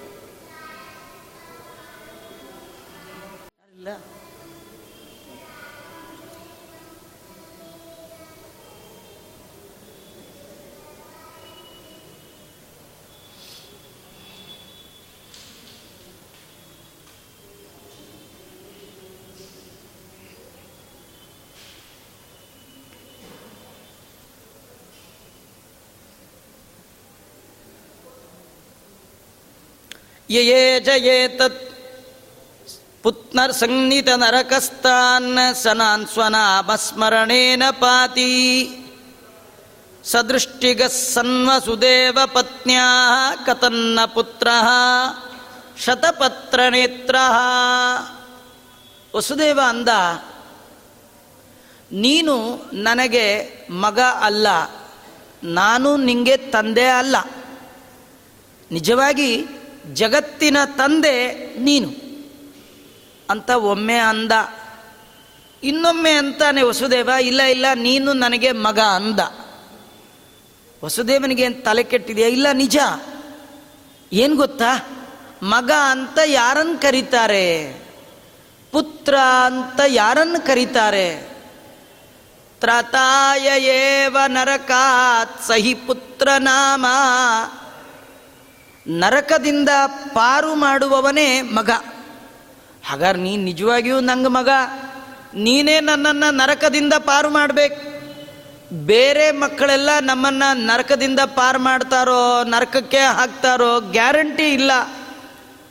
ಒಬ್ಬ ಜೀವ ಜನ್ಮಾಂತರ ಪುಣ್ಯ ವಿಶೇಷ ಬಲದಿಂದ ಸಂತತಿಯನ್ನು ಪಡೆದರೆ ಅವನಿಗೆ ಅನ್ನುವಂತಹ ನರಕ ಇಲ್ಲ. ಒಂದು ನರಕ ಇಲ್ಲ. ಇಪ್ಪತ್ತೊಂದು ಮಹಾ ನರಕಗಳು ಬೇರೆ ಬೇರೆ ಇದ್ದೇ ಇದೆ. ನರಕದಿಂದ ಬಚಾವಾಗ್ಲಿಕ್ಕೆ ಸಾಧ್ಯನೇ ಇಲ್ಲ. ಎಲ್ಲ ನರಕದಿಂದ ಪಾರು ಮಾಡುವ ಮಗ ಅಂದರೆ ಅದು ಭಗವಂತ. ಇದರೊಳಗೆ ಏನು ಕಥೆ ಗೊತ್ತಾ? ನಾವು ತುಂಬ ಮಕ್ಕಳಲ್ಲಿ ಪ್ರೀತಿ ಮಾಡ್ತೇವೆ. ಅವರಿಗಾಗಿ ಇಡೀ ಜೀವನದಲ್ಲಿ ಸಂಪಾದನೆ ಮಾಡಿದ ಸಂಪತ್ತಷ್ಟು ದಾರೆ ಎರಿತೀವಿ. ಏನೆಲ್ಲ ಮಾಡ್ತೀವಿ? ಅದರೊಳಗೆ ನೂರನೇ ಒಂದು ಭಾಗ ದೇವರಿಗೆ ಮಾಡಿದ್ರು ಸಾಕು. ದೇವರು ಬೇಗ ಒಲ್ದು ಬಿಡ್ತಾರೆ. ಕೆಲವರಂತೂ ಮಗನ ಕರೆದು ಕರೆದು ಕರೆದು ಅಂತ ನಿನ್ನ ಬದಲು ದೇವ್ರು ಕರೆದಿದ್ರೆ ಬಂದ್ಬಿಟ್ಟಿರ್ತಿದ್ದ ಅಂತ. ನಾವು ಭಕ್ತಿ ಇಲ್ಲ, ಏನೂ ಇಲ್ಲ. ದೇವರನ್ನು ಕರಿಬೇಕು. ಕರೆಯುವಾಗ ಪ್ರೀತಿಯಿಂದ ಕರಿಬೇಕಂತ. ಭಗವಂತ ಬಂದೇ ಬಿಡ್ತಾನೆ. ಹಾಗಾದರೆ ನರಕದಿಂದ ಪಾರು ಮಾಡುವವ ಮಗನಾಗೋದಾದರೆ ವಸುದೇವ ಅಂತಾನೆ, ನೀನು ನಿಜವಾಗಿ ನನಗೆ ಮಗ ನನ್ನನ್ನು ಸಂಸಾರ ನರಕದಿಂದ ಪಾರು ಮಾಡು ಅಂತ ಭಗವಂತನಲ್ಲಿ ಕೇಳ್ತಾನೆ. ಯದೀಯ ರೂಪಂ ಪ್ರಕಟೀಕರೋತಿ ಪಿತಾ ಸತಸ್ಯೇತಿ ವೇದವಾದ. ವೇದದಲ್ಲಿ ಒಂದು ಮಾತಿದೆ, ತಂದೆ ಅಂತ ಯಾರನ್ನ ಕರಿಬೇಕು? ಯಾರು ಯಾವ ರೂಪವನ್ನು ಜಗತ್ತಿಗೆ ಕೊಡ್ತಾರೋ ಆ ರೂಪಕ್ಕೆ ಅವನೇ ತಂದೆ. ಇದುವರೆಗೂ ನೋಡದೇ ಇರುವಂಥ ಕೃಷ್ಣ ರೂಪವನ್ನು ವಸುದೇವ ಜಗತ್ತಿಗೆ ಕೊಟ್ಟ. ಅದಕ್ಕೆ ಕೃಷ್ಣ ರೂಪದ ತಂದೆ ಯಾರು? ವಸುದೇವ. ಅದು ಶಾಸ್ತ್ರವೇ. ಹೀಗೆಲ್ಲ ಅನೇಕ ರೀತಿಯಿಂದ ವರ್ಣನೆ ಮಾಡ್ತಾರೆ. ಕಡೆಗೆ ವಾದಿರಾಜರು ಒಂದು ಮಾತು ಹೇಳ್ತಾರೆ. ಜಾನಾತಿ ಮಾತಾ ಪರಮಾತ್ಮ ಜಾತಂ ನೂನಂ ಪಿತಾಪಿ ಕ್ವಚಿದೇವ ಲೋಕೆ. ತಾಭ್ಯಾಂ ಅನಂಗೀಕೃತ ಕೃಷ್ಣ ಜನ್ಮ. ಕೋವಾ ಪುಮಾನ್ ಸಾಧಯಿತು ಸಮರ್ಥ. ಜಗತ್ತಲ್ಲಿ ಇವನು ನನ್ನ ಮಗ ಅಂತ ಯಾರು ಹೇಳಬೇಕು? ತಾಯಿ ಸೆಕೆಂಡ್ ತಂದೆ. ಮೊದಲು ಇವನು ನನ್ನ ಮಗ ಅಂತ ಜಗತ್ತಿಗೆ ತೋರಿಸುವವಳು ತಾಯಿ. ಅವರಾದ ಮೇಲೆ ತಂದೆ. ವಾದಿರಾಜರು ಹೇಳ್ತಾರೆ ತಂದೆ ತಾಯಿಗಳಾದ ವಸುದೇವ ದೇವಕಿಯರೇ, ಕೃಷ್ಣ ನನ್ನ ಮಗ ಅಲ್ಲ ಅಂತ ಸಾರಿ ಸಾರಿ ಹೇಳ್ತಾ ಇದ್ರು ಕೂಡ ಕೃಷ್ಣನ ತಂದೆ ವಸುದೇವ ದೇವಕಿ ಅಂತ ಸಮರ್ಥನೆ ಮಾಡುವವರು ಯಾರಿದ್ದಾರೆ? ಇದ್ರ ತಾತ್ಪರ್ಯ ಏನು ಗೊತ್ತಾ? ತುಂಬ ಜನ ರಾಮನ ತಂದೆ ತಾಯಿ ಯಾರು? ಅಂದ ತಕ್ಷಣ ದಶರಥ ಕೌಸಲ್ಯ ಎಂದು ಬಿಡ್ತಾರೆ. ಕೃಷ್ಣನ ತಂದೆ ತಾಯಿ ಯಾರು? ಅಂದ ತಕ್ಷಣ ವಸುದೇವ ದೇವಕಿ ಹೀಗೆಲ್ಲ ಅಂತಾರೆ. ಆದರೆ ನಿಜವಾಗಿಯೂ ತಂದೆ ತಾಯಿಗಳಿಂದ ಬಂದವ ಭಗವಂತ ಅಲ್ಲ. ಅವನಿಗೆ ಶುಕ್ಲ ಶೋಣಿತ ಸಂಬಂಧ ಇಲ್ಲ. ನಮ್ಮಂತೆ ರಕ್ತ, ಮಾಂಸ, ಕೀವಿನಿಂದ ಕೂಡಿದ ದೇಹ ಅವಂದಲ್ಲ ಅವನ್ ಎಂಥ ದೇಹ ಅಂದರೆ ಸತ್ ಚಿತ್ ಆನಂದ, ಸಚ್ಚಿದಾನಂದ ದೇಹ. ಸತ್ ಚಿತ್ ಆನಂದ. ಬಲ ಜ್ಞಾನ ಆನಂದವೇ ದೇಹವಾಗಿ ಉಳ್ಳವನು ಯಾರೋ ಅವನು ಸಚ್ಚಿದಾನಂದ. ಆ ಸಚ್ಚಿದಾನಂದ ವಿಗ್ರಹನಾದ ಭಗವಂತನನ್ನ ಈ ತಂದೆ ತಾಯಿಗಳೆಲ್ಲ ಪಡಿಲಿಕ್ಕೆ ಸಾಧ್ಯವೇ ಇಲ್ಲ. ಪಡೆದ ತಂದೆ ತಾಯಿಗಳೇ ಹೇಳ್ತಾ ಇದ್ದಾರೆ, ನಮ್ಮ ಮಗ ಅಲ್ಲಪ್ಪ ಅಂತ. ಅಂದಮೇಲೆ ಇನ್ಯಾರಾದರೂ, ಇಲ್ಲ, ನಾವು ಸಮರ್ಥನೆ ಮಾಡ್ತೀವಿ ಅಂದರೆ ಹೇಗೆ ಸಾಧ್ಯ? ನಿಜವಾಗಿಯೂ ಒಂದು ಹುಡುಗನನ್ನು ನೋಡಿ, ಇವನು ನನ್ನ ಮಗ ಅಂತ ಹೇಳಬೇಕಾದ ಪ್ರಥಮ ಪ್ರಜೆಗಳು ತಂದೆ ತಾಯಿಗಳು.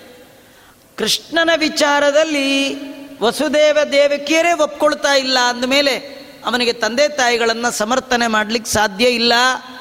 ಹೀಗಾಗಿ ಭಗವಂತ ಅಜ, ಅವನಿಗೆ ಜನ್ಮ ಇಲ್ಲದವ, ಹುಟ್ಟಿಲ್ಲದವ, ದೇವರನ್ನ ತಿಳಿಯುವಾಗ, ಕೇಳುವಾಗ ದೇವರು ನಮ್ಮಂತೆ ಹುಟ್ಟಿದ ಅಂತ ಅಂದ್ಕೊಂಡ್ರೆ ನಮಗೆ ಮತ್ತೆ ಮತ್ತೆ ಹುಟ್ಟು ಬರ್ತಾ ಇರುತ್ತೆ. ದೇವರ ಹುಟ್ಟಿನ ಕತೆ ಕೇಳುವಾಗ ದೇವರಿಗೆ ನಮ್ಮಂತೆ ಹುಟ್ಟಿಲ್ಲ, ದೇವರು ಹುಟ್ಟಿದವ ಅಲ್ಲ, ಹೀಗೆ ತಿಳ್ಕೊಂಡ್ರೆ ನಮ್ಮ ಹುಟ್ಟು ಇಲ್ಲದ ಹಾಗಾಗತ್ತೆ. ತಾಯಿ ಹೊಟ್ಟೆಗೆ ಮರಳಿ ಮರಳಿ ಬರುವಂಥ ದೌರ್ಭಾಗ್ಯ ತಪ್ಪತ್ತು. ದಾಸರು ಹೇಳ್ತಾರೆ, ತಿರು ತಿರುಗಿ ಪುಟ್ಟಲಾರೆ, ಮತ್ತೆ ಮತ್ತೆ ಹುಟ್ಟಬಾರ್ದು ಅನ್ನೋ ಆಸೆ ಇದೆಯಾ? ಹಾಗಾದರೆ ರಾಮನ, ಕೃಷ್ಣನ, ಪರಶುರಾಮನ ಕಥೆಯನ್ನು ಕೇಳುವಾಗ ಅವನಿಗೆ ತಂದೆ ತಾಯಿ ಇದ್ದಾರೆ, ನಮ್ಮ ಹಾಗೆ ಅವನು ಹುಟ್ಟದ, ಬೆಳೆದ, ಅತ್ತ, ಹೊಡೆಸ್ಕೊಂಡ ಬಯಸ್ಕೊಂಡ ಅಂತ ಅಂದ್ಕೊಂಡ್ರಿ ನಿಮ್ಗೆ ಎಲ್ಲ ಕೊಡ್ತಾನೆ ದೇವರನ್ನು ನೋಡಿ ಅನ್ಬೇಕು, ನಿನಗೆ ಹುಟ್ಟಿಲ್ಲ, ನಿನಗೆ ದುಃಖ ಇಲ್ಲ, ನೀನು ಆನಂದ ಸ್ವರೂಪಿ, ಹೀಗಂತ ಇದ್ರೆ ಆ ಗುಣಗಳು ನಮ್ಮಲ್ಲಿ ಬರುವ ಹಾಗೆ ಭಗವಂತ ಮಾಡ್ತಾನೆ. ಯದೀಹ ಜಾತೋ ವಸುದೇವ ವೀರ್ಯಾತ್. ತದಾ ಕುತಸ್ತಸ್ಯ ವಿಭೂಷಣಾನಿ ವರಂಬರಂ ಕೌಸ್ತುಭರತ್ನ ಮುದ್ಯುತ್ ಸುದರ್ಶನಂ ಜಾತಂ ವಾದಿರಾಜರು, ಕೆಲವರು ಒಪ್ಪಲ್ಲ, ನೀವು ಏನೇ ಹೇಳಿ, ಕೃಷ್ಣ ವಸುದೇವನ್ ಮಗನೇ, ದೇವಕಿ ಮಗನೇ, ನೀವು ಬೇಕಾದ ಪುರಾಣ ಹೇಳ್ಕೊಳ್ಳಿ. ಅಂತಾರಲ್ಲ, ಅದಕ್ಕೆ ವಾದಿರಾಜರಂತಾರೆ ಒಂದು ಕೆಲಸ. ನಿಜವಾಗಿಯೂ ಕೃಷ್ಣ ವಸುದೇವನ ಮಗನೇ ಅಂತ ಒಪ್ಕೊಳ್ಳೋದಾದರೆ ಹುಟ್ಟುವಾಗಲೇ ಅವನಿಗೆ ಒಳ್ಳೆ ಆಭರಣ ಎಲ್ಲ ಹಾಕ್ಕೊಂಡು ಬಂದ. ವಸುದೇವನಿಗೆ ಇದಕ್ಕೆ ಮುಂಚೆ ಆರು ಮಕ್ಕಳಿದ್ವು ಅವು ಎಲ್ಲ ಹಿಂಗೆ ಶಂಖ ಚಕ್ರ ಆಭರಣ ಯಾರು ನೋಡಿದಿರಾ, ಹಿಂದೆ ಯಾರು ಹುಟ್ಟುವಾಗ? ನೀವೆಲ್ಲರೂ ಕೇಳಿದಿರ, ಮಗು ಹುಟ್ಟುತ್ತೀರಿ ಹುಟ್ಟುವಾಗಲೇ ಹತ್ತು ಬೆರಳಿಗೂ ಹತ್ತು ಉಂಗ್ರ, ಕತ್ಕೊಂಡು ಕಾಲು ಕೆ ಜಿ ಬಂಗಾರ ಹಾಕ್ಕೊಂಡು ಬಂತು, ಒಳ್ಳೆ ಪ್ಯಾಂಟು, ಶರ್ಟ್ ಹಾಕೊಂಡ್ಬಂದು ಕೇಳಿದ್ದೀರಾ ಮನುಷ್ಯರ ವೀರ್ಯದಿಂದ ಹುಟ್ಟುವಂತಹ ಮಕ್ಕಳಲ್ಲಿ ಈ ರೀತಿಯ ವಿಚಿತ್ರವನ್ನು ಕಾಣಲಿಕ್ಕೆ ಸಾಧ್ಯ ಇಲ್ಲ. ಯದೀಹ ಜಾತೋ ವಸುದೇವ ವೀರ್ಯಾತ್. ವಸುದೇವನ ಸಾಮರ್ಥ್ಯದಿಂದಲೇ ಹುಟ್ಟಿದ್ದಾನೆ ಅಂತ ತಿಳಿಯೋದಾದರೆ, ಆ ಪ್ರಕಟಗೊಂಡಾಗ ಅವನ ಮೈಮೇಲಿದ್ದ ಆಭರಣಗಳು ಎಲ್ಲಿಂದ ಬಂತು? ಆಗ ವಸುದೇವ ವೀರ್ಯನಿಂದಲೇ ಬರೋದಾದರೆ ಹಿಂದಿನ ಮಕ್ಕಳಿಗೆಲ್ಲ ಬರಬೇಕಿತ್ತು. ಬಂದಿತ್ತ? ಯಾವ ಮಕ್ಕಳಿಗೂ ಇಲ್ಲ, ಅವೆಲ್ಲ ರಿಯಲ್ ಮಕ್ಕಳು. ಇವನು ರಿಯಲ್ ಮಗ ಅಲ್ಲ ಇವನು. ಅವರ ಪುಣ್ಯಕ್ಕೆ ಪ್ರಭಾವ, ಪುಣ್ಯ ಮೂರ್ತಿ ಭಗವಂತ ಅವರಿಗೆ ಮಗ ಅಂತಾಗಿ ಬಂದ. ಅಹೋ ಪಿಶಾಚ, ಅಪಿ ದೇಹ ದೇಹೆ. ಕೆಲವರಂತಾರೆ ಆಚಾರ್ಯ ನೀವೇನೇ ಹೇಳಿ, ದೇವಕ್ಕೆ ಹೊಟ್ಟೆ ಒಳಗೆ ಕೃಷ್ಣ ಇದ್ನಾ ಇಲ್ವಾ? ಅದು ಹೇಳಿ ಸುಮ್ಮನೆ ದೇವಕ್ಕೆ ಹೊಟ್ಟೆ ಒಳಗೆ ಇದ್ನಾ ಇಲ್ವಾ? ಇದ್ದ. ಅಲ್ಲ, ಎಲ್ಲರ ಹೊಟ್ಟೆ ಒಳಗೂ ದೇವರಿರ್ತಾನೆ ಯಾರಲ್ಲಿಲ್ಲ? ಅಂತರ್ಧ್ರುವಾಯ ಅನುಪಲಭ್ಯ ಎಲ್ಲರ ಹೃದಯದ ಒಳಗೆ ಭಗವಂತ ಇರ್ತಾನೆ. ದೇವಕಿಲಿ ವಿಶೇಷವಾಗಿದ್ದ ಹೊರಗೆ ಬಂದ. ಅಲ್ಲ, ಒಮ್ಮೆ ಹೊಟ್ಟೆ ಒಳಗಿದ್ದ, ಈಚೆಗೆ ಬಂದ ಅಂದರೆ ಅಮ್ಮ ಅಂತಾನೆ, ಅಪ್ಪ ಅಂತಾನೆ. ಅಂದರೆ ವಾದಿರಾಜರಂತಾರೆ, ಒಳಗಿದ್ದ, ಈಚೆಗೆ ಬಂದ ಮಾತ್ರಕ್ಕೆ ಅನ್ಬಾರ್ದು ಹಾಗೆ. ಯಾಕೆ ಅಂದರೆ ಅಹೋ ಪಿಚಾಚ ದೇಹಿ ದೇಹೆ, ಗತಾಗತಂ ಶಕ್ತಿಯುತ ಲಭಂತೆ. ಅನಂತ ಶಕ್ತೆ ಪರಮಸ್ಯ ನಸ್ಯ ಕುತೋ ಬಹಿರ್ನಿರ್ಗಮ ಏವ ತರಿಹಿ ಅಲ್ಲ ಈ ಕೆಲವರಿಗೆ ಪಿಶಾಚಿ ಒಳಗೆ ಹೋಗಿರುತ್ತೆ ಕೆಲವರು ಹುಚ್ಚುಚ್ಚಾಡ್ದಾಗ ಹೇಳ್ತಾರೆ, ಅವ್ರ ಮೈ ಮೇಲೆ ಪಿಶಾಚಿ ಇದೆ ಅಂತ. ಆ ಪಿಶಾಚಿ ಬಂದಾಗ ಹಾಗಾಡ್ತಾರ ಆಚಾರ ಇಲ್ದ್ರೆ ಚೆನ್ನಾಗಿ ಒಳ್ಳೆಯವರೇ ಮೈ ಮೇಲೆ ದೆವ್ವ ಬಂದಿದೆ ಅಂತಾರಲ್ಲ. ಅಲ್ಲ, ಈ ದೆವ್ವಕ್ಕೆ ಪಿಶಾಚಿಗೆ ಒಳಗೆ ಹೋಗಿ ಈಚೆಗೆ ಬರೋ ಕೆಪಾಸಿಟಿ ಇದೆ ಅಂದಮೇಲೆ ಅನಂತ ಶಕ್ತನಾದ ಭಗವಂತ ಒಳಗಿದ್ದ, ಹೊರಗೆ ಬಂದ, ಅದರಿಂದ ಅವನಿಗೆ ಗರ್ಭವಾಸ ದೋಷವನ್ನು ಹೇಳಬಾರ್ದು. ಅನಂತ ಶಕ್ತನಾದ ಭಗವಂತ. ಅಲ್ಲ, ಸಾಮಾನ್ಯ ಒಂದು ಪಿಶಾಚಿಗೆ ದೇಹದ ಒಳಗೆ ಹೋಗೋದು, ಈಚೆಗೆ ಬರೋ ಕೆಪಾಸಿಟಿ ಇದೆ ಅಂದಮೇಲೆ, ಭಗವಂತ ಅವನು ದೊಡ್ಡ ಭೂತ, ಏಕೋ ವಿಷ್ಣು ಮಹದ್ಭೂತಂ ಅಂತಹ ಭಗವಂತನಿಗೆ ಎಲ್ಲರ ದೇಹದ ಒಳಗೆ ಹೋಗೋದು, ಈಚೆಗೆ ಬರೋದು, ಅದರಿಂದ ಅವನಿಗೇನು ದೋಷ ಇಲ್ಲ. ಇಲ್ಲ, ನೀವು ಬೇಕಾದ ಪುರಾಣ ಹೇಳಿ, ಏನಾರು ಹೇಳಿ. ರಾಮನ ತಂದೆ ದಶರಥ, ಕೃಷ್ಣನ ತಂದೆ ವಸುದೇವ. ಹೇಳೇ ಹೇಳ್ತೀರಾ? ಅದಕ್ಕೆ ವಾದ್ಯರಾಜರು ಇಷ್ಟು ಹೇಳಿದ್ರು ನಿಮ್ಗೆ ಅರ್ಥ ಆಗಲಿಲ್ಲ ಅಂದರೆ ಇನ್ನೊಂದು ಹೇಳ್ತೀನಿ ಅಂತ ಹೇಳ್ತಾರೆ. ಭಗವಂತನ ಎಲ್ಲ ರೂಪಕ್ಕೆ ತಂದೆ ತಾಯಿ ಇದೆ ಅಂತ ಹೇಳೋದಾದರೆ, ಆ ನರಸಿಂಹದೇವ್ರು ಬಂದ್ರಲ್ಲ, ಅವರ ಅಮ್ಮ ಯಾರು ಹೇಳಿ? ಅವರ ಅಪ್ಪ ಯಾರು ಹೇಳಿ? ಯದಾ ನೃಸಿಂಹಾಕೃತಿರಾವಿರಾಸೀತ್ ಪದಾಹತ ಸ್ತಂಭ ವರಾದ್ದಿ ಪೂರ್ವಂ ತದಾನುಕಾ ಸ್ತ್ರೀ ಶುಶುವೆ ಮುಕುಂದಂ ಸಕಸ್ಯ ವೀರ್ಯಾತ್ ಅಜನಿಷ್ಠಕಾಯ. ಹಿರಣ್ಯಕಶ್ಯಪ ಕೈಯಲ್ಲಿ ಕತ್ತಿ ಹಿಡ್ದ ತುಂಬ ಸಿಟ್ಟು ಬಂದಿತ್ತು. ಸಿಂಹಾಸನದಿಂದ ಇಳಿದು ಬಂದು ಕಾಲಿಂದ ಕಂಬಕ್ಕೆ ಜಾಡಿಸಿ ಒದ್ದ. ಪದಾಹತ ಪಾದದಿಂದ ಒದ್ದ. ಒದ್ದಾಗ ನರಸಿಂಹದೇವರ ಕೃತಿ ಬಂತು. ಆಗ ಕದಾನು ತದಾನು ಕಾ ಸ್ತ್ರೀ ಶುಶುವೆ ಮುಕುಂದಂ. ಆಗ ಯಾವ ಹೆಣ್ಣು ಮಗಳು ಈ ರೂಪವನ್ನು ಹಡದ್ಲು ಹೇಳಿ. ನರಸಿಂಹನಿಗೆ ತಂದೆ ತಾಯಿ ಎಲ್ಲರೂ ಇದೆಯಾ? ಇದೊಂದು ಏನು ಗೊತ್ತಾ ಕಥೆ? ನರಸಿಂಹದೇವರು ಪ್ರಹ್ಲಾದರಾಜರಿಗಾಗಿ ಬಂದರು ಅನ್ನೋದು ಒಂದು ಕತೆ ಅದಕ್ಕಿಂತಲೂ ಮುಖ್ಯವಾಗಿ ನರಸಿಂಹದೇವರಿಗೆ ಒಂದು ತತ್ವವನ್ನು ಎಲ್ಲರಿಗೆ ತಿಳಿಸ್ಬೇಕಿದೆಯಂತೆ. ಅದಕ್ಕೆ ಬಂದಿದ್ದಂತೆ. ಏನು? ನಾನು ರಾಮಾವತಾರದಲ್ಲಿ ಬಂದೆ, ನನಗೆ ಯಾರೋ ಅಪ್ಪ, ಅಮ್ಮ ಅಂತ ಹೇಳಿಬಿಟ್ರಿ. ಕೃಷ್ಣಾವತಾರದಲ್ಲಿ ಬಂದೆ, ಯಾರೋ ಅಪ್ಪ, ಅಮ್ಮ ಅಂತ ಹೇಳಿಬಿಟ್ರಿ. ನಿಜವಾಗಿಯೂ ನಂಗೆ ಅಪ್ಪ, ಅಮ್ಮ ಯಾರೂ ಇಲ್ಲ. ನಿಮಗೆ ಹೇಗೆ ಹೇಳಿ? ಈ ಸತಿ ನೋಡಿ ಕಂಬದಿಂದ ಬರ್ತೀನಿ. ಹೇಳಿ ಈಗ ಅಪ್ಪ, ಅಮ್ಮನ ತೋರಿಸ್ಲಿಕ್ಕೆ ಭಗವಂತ ಕಂಬದಿಂದ ಬಂದಂತೆ. ಅದಕ್ಕೆ ವಾದಿರಾಜರೇ ಉತ್ತರ ಕೊಡ್ತಾರೆ. ನರಸಿಂಹದೇವರ ಅಪ್ಪ ಯಾರು? ನರಸಿಂಹದೇವರ ಅಮ್ಮ ಯಾರು ಅಂದರೆ ಕಂಬದ ಮಗನೇ ಅಂತ ಕರೀತ. ಕಂಬನೇ ಅಪ್ಪ ಅಂತೆ. ನರಸಿಂಹದೇವರಿಗೆ ಅಪ್ಪ ಯಾರು? ಕಂಬ. ಅಮ್ಮ ಯಾರು? ಕಂಬ. ಸ್ತಂಭಾರ್ಬಕಾ ಸಹನ, ಡಿಂಬಾಯ ದತ್ತವರ, ಗಂಭೀರ ನಾದಂದೃಹರೇ ಸ್ತಂಭಾರ್ಬಕ ಅಂತ ಕರೀತಾರೆ. ಕಂಬದ ಮಗನೇ ಅಂತ ಕರೀತಾರೆ. ಕಂಬ ಎಲ್ಲರೂ ಸ್ತ್ರೀನ, ಹೆಣ್ಣ, ಜಡ. ಭಗವಂತ ವ್ಯಾಪ್ತಿಂಚ ಭೂತೇಶ್ವಕಿಲೇಶು ಚಾತ್ಮನಃ. ಎಲ್ಲ ಕಡೆ ನಾನು ವ್ಯಾಪ್ತನಾಗಿದ್ದೇನೆ. ನನ್ನ ಬರುವಿಕೆಗೆ ಇನ್ನೊಬ್ಬರ ಅವಶ್ಯಕತೆ ಇಲ್ಲ. ನಮ್ದು ಹಾಗಲ್ಲ, ನಾವು ಎಲ್ಲೋ ಇದ್ವಿ. ಸೃಷ್ಟಿಗಿಲ್ಲದೆ ಎಲ್ಲೋ ಇದ್ವಿ. ನಮ್ಮ ಸೃಷ್ಟಿಗೆ ಈ ಅಮ್ಮ, ಈ ಅಪ್ಪ ಬೇಕು. ಆದರೆ ಎಲ್ಲ ಕಡೆ ಇರುವ ಭಗವಂತನ ಸೃಷ್ಟಿಗೆ ಯಾರ ಅಪ್ಪ ಅಮ್ಮನ ನೆಸೆಸಿಟಿ ಇಲ್ಲ.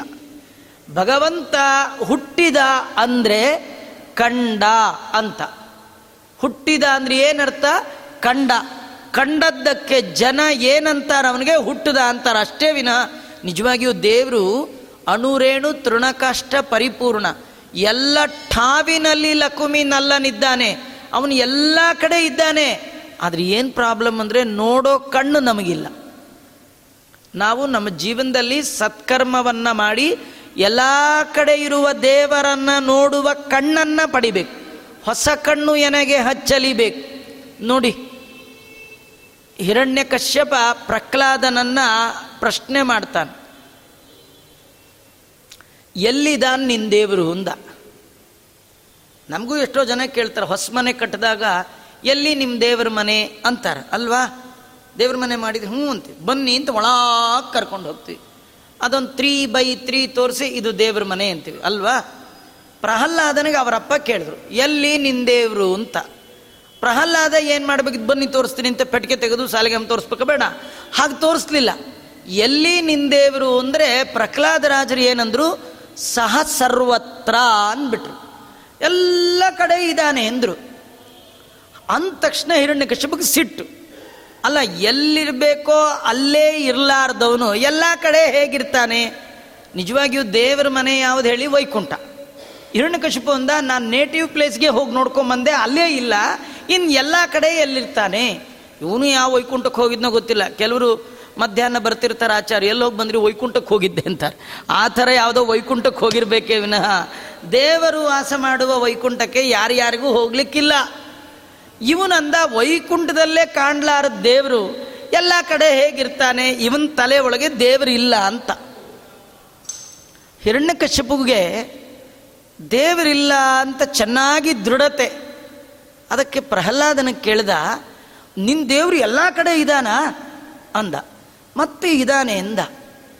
ಕಡೆಗೆ ಹಿರಣ್ಯಕಶ್ಯಪು ಕೇಳ್ದ, ಎಲ್ಲ ಕಡೆ ಇರೋ ದೇವರು ಈ ಕಂಬದಲ್ಲಿ ಯಾಕಿಲ್ಲ? ಅಂದ ಸುಮ್ಮನೆ ನಾವೆಲ್ಲ ನೋಡುವ ಈ ಕಂಬದಲ್ಲಿ, ಆ ಕಂಬದಲ್ಲಿ, ಅವೆಲ್ಲ ಇಲ್ಲ. ಇವನಿಗೂ ಕಾನ್ಫಿಡೆನ್ಸ್ ಅವನಿಗೂ ಕಾನ್ಫಿಡೆನ್ಸ್ ಇವನಿಗೆ ದೇವರಿಲ್ಲ ಅಂತ ನಂಬಿಕೆ. ಅವನಿಗೆ ದೇವರಿದ್ದಾನೆ ಅಂತ ನಂಬಿಕೆ ಇಷ್ಟೇ. ಅದಕ್ಕೆ ಅವನೇನು ಕೇಳಿದ ಹಿರಣ್ಯ ಕಶ್ಯಪ, ಎಲ್ಲ ಕಡೆ ನಿನ್ನ ದೇವರು ಇರೋದಾದರೆ, ನನ್ನ ಮನೆಯ ಈ ಕಂಬದಲ್ಲಿ ಯಾಕೆ ಇಲ್ಲ ಅಂದ. ಇಲ್ಲಿ ಕಾಣಿಸ್ತಾನ ಇಲ್ಲಿ ತೋರಿಸ್ತೀಯ ಕೇಳಿಲ್ಲ. ಈ ಕಂಬದಲ್ಲಿ ಯಾಕಿಲ್ಲ ಅಂದ. ಪ್ರಹ್ಲಾದ ರಾಜರು ಏನಂದ್ರು ಗೊತ್ತಾ? ಹೀಗೆ ನೋಡಂದ್ರು ಕಾಣಿಸ್ತಾ ಇದ್ದಾನಲ್ಲ ಅಂದ್ರು. ದೃಶ್ಯತೆ ಅಂದರು. ಇದು ಪ್ರಹ್ಲಾದ ರಾಜರ ದೊಡ್ಡ ಲೆವೆಲ್ ಎತ್ತರ. ಅವರು ಈ ಕಂಬದಲ್ಲಿ ಮಾತ್ರ ಕಂಡದ್ದಲ್ಲ, ಎಲ್ಲ ಕಂಬದಲ್ಲೂ ನೋಡ್ತಾ ಇದ್ರು. ಪ್ರಹ್ಲಾದ ರಾಜರಿಗೆ ಕಂಡ ಕಂಡದ್ದೆಲ್ಲ ಕಮಲನಾಭನ ಮೂರ್ತಿ. ಅವರು ಎಲ್ಲೆಲ್ಲಿ ಎಲ್ಲೆಲ್ಲಿ ಎಲ್ಲೆಲ್ಲಿ ನೋಡಿದ್ರು ಅಲ್ಲಿ ನೋಡಲು ರಾಮ, ಇಲ್ಲಿ ನೋಡಲು ರಾಮ, ಜಗವೆಲ್ಲ ಶ್ರೀರಾಮ. ಯಾಕೆ ಗೊತ್ತಾ? ಅವರಿಗೆ ದೇವರನ್ನ ನೋಡುವ ಕಣ್ಣಿತ್ತು.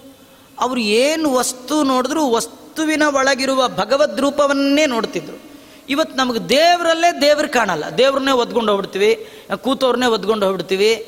ನಮಗೆ ನಮ್ಮ ಕಣ್ಣು ನೆಟ್ಟಿಗಿಲ್ಲ. ನೋಡಬಾರ್ದು ನೋಡಿ ನೋಡಿ ನೋಡಿ ಹಾಳಾಗೋಗಿದೆ ಈ ದೇವರನ್ನ ನೋಡಲಿಕ್ಕೆ ಒಂದು ಸ್ಪೆಷಲ್ ಕಣ್ಣಿದೆ. ಅದು ಲಕ್ಷ್ಮಿ ಕೊಟ್ಟರೆ ಉಂಟು ಇಲ್ಲದೇ ಇರಲಿಲ್ಲ. ನಿಮಗೆಲ್ಲ ಗೊತ್ತಿತ್ತು. ಈ ತ್ರೀ ಡಿ ಅಂತ ಬಂದಿತ್ತು. ತ್ರೀ ಡಿ ಅಂತ, ಆ ಚಿತ್ರ. ಅದನ್ನ ನೋಡ್ಬೇಕಾದ್ರೆ ಕನ್ನಡಕ ಹಾಕೋಬೇಕು ಸುಮ್ಮನೆ ಕೂತವ್ರಿಗೆ ಏನೂ ಗೊತ್ತಾಗಲ್ಲ. ಆ ಕನ್ನಡಕ ಹಾಕ್ಕೊಂಡವ್ರಿಗೆ ಅಷ್ಟೇ ಆ ತ್ರೀ ಡಿ ಎಫೆಕ್ಟ್ ಅಲ್ವಾ? ಹಾಗೆ ದೇವರನ್ನು ನೋಡ್ಲಿಕ್ಕೆ ಒಂದು ಕನ್ನಡಕ ಬೇಕು. ಆ ಕನ್ನಡಕಕ್ಕೆ ಉಪನಯನ ಅಂತಾರೆ. ಕಣ್ಣು ಕಾಣಿಸ್ದಿದ್ದಾಗ ಹಾಕೊಳ್ಳೋದೆ ಚಸ್ಮಾ, ಉಪನಯನ. ದೇವರು ಕಾಣಿಸಲ್ಲ. ಅದಕ್ಕೊಂದು ವೇದದ ಕಣ್ಣು ಬೇಕು. ಅದು ಕೊಡೋಳು ತಾಯಿ. ಆ ಕಣ್ಣು ಯಾರಿಗಿರುತ್ತೆ? ಅವ್ರಿಗೆಲ್ಲ ಕಡೆ ದೇವರು ಕಾಣ್ತಾನೆ. ಇಲ್ಲಿ ಹೇಳ್ತಾರೆ, ನರಸಿಂಹ ದೇವರು ಬಂದ್ರಲ್ಲ ಆಗ ಯಾವ ತಾಯಿ ಹಡದ್ಲು? ಆ ನರಸಿಂಹದೇವರಿಗೆ ತಂದೆ ಯಾರು? ಆ ನರಸಿಂಹದೇವರಿಗೆ ತಾಯಿ ಯಾರು? ಅದರಿಂದ ದೇವರಿಗೆ ತಂದೆ ತಾಯಿ ಇದ್ದಾರೆ ಅಂತ ತಿಳ್ಕೊಳ್ಬಾರ್ದು. ಅವನು ಅವನು ಶಾಸ್ತ್ರಯೋನಿತ್ವಾತ್ವೋಮ್ ಅಂಥೇಳಿ ಅವನು ಶಾಸ್ತ್ರದಿಂದ ಮಾತ್ರ ತಿಳಿಯಲಿಕ್ಕೆ ಬರುವವನೇ ವಿನಃ ಮತ್ತಾವುದರಿಂದಲೂ ಅಲ್ಲ. ತಥೈವ ಮಾಯಾ ಹರಿಣೋಪೈಷ ಬಬೂವನಂದಸ್ಯ ಕಲಸ್ಯ ರತ್ನೆ. ಹರಿಸ್ತು ಗೀತ್ಯಾದಿ ವಿಮೋಹರಾಶೆ. ಭವಿಷ್ಯತೋಸ್ಯಾಮಿಹ ಮೂಲಭೂತ.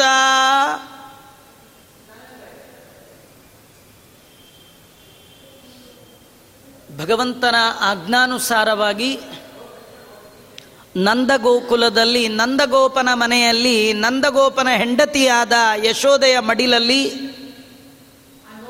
ಜಗಜ್ಜನನಿಯಾದಂತಹ ದುರ್ಗಾದೇವಿ ತಾನು ಅಲ್ಲಿ ಹೆಣ್ಣು ಮಗುವಾಗಿ ಅವತಾರ ಮಾಡಿದ್ದಾಳೆ.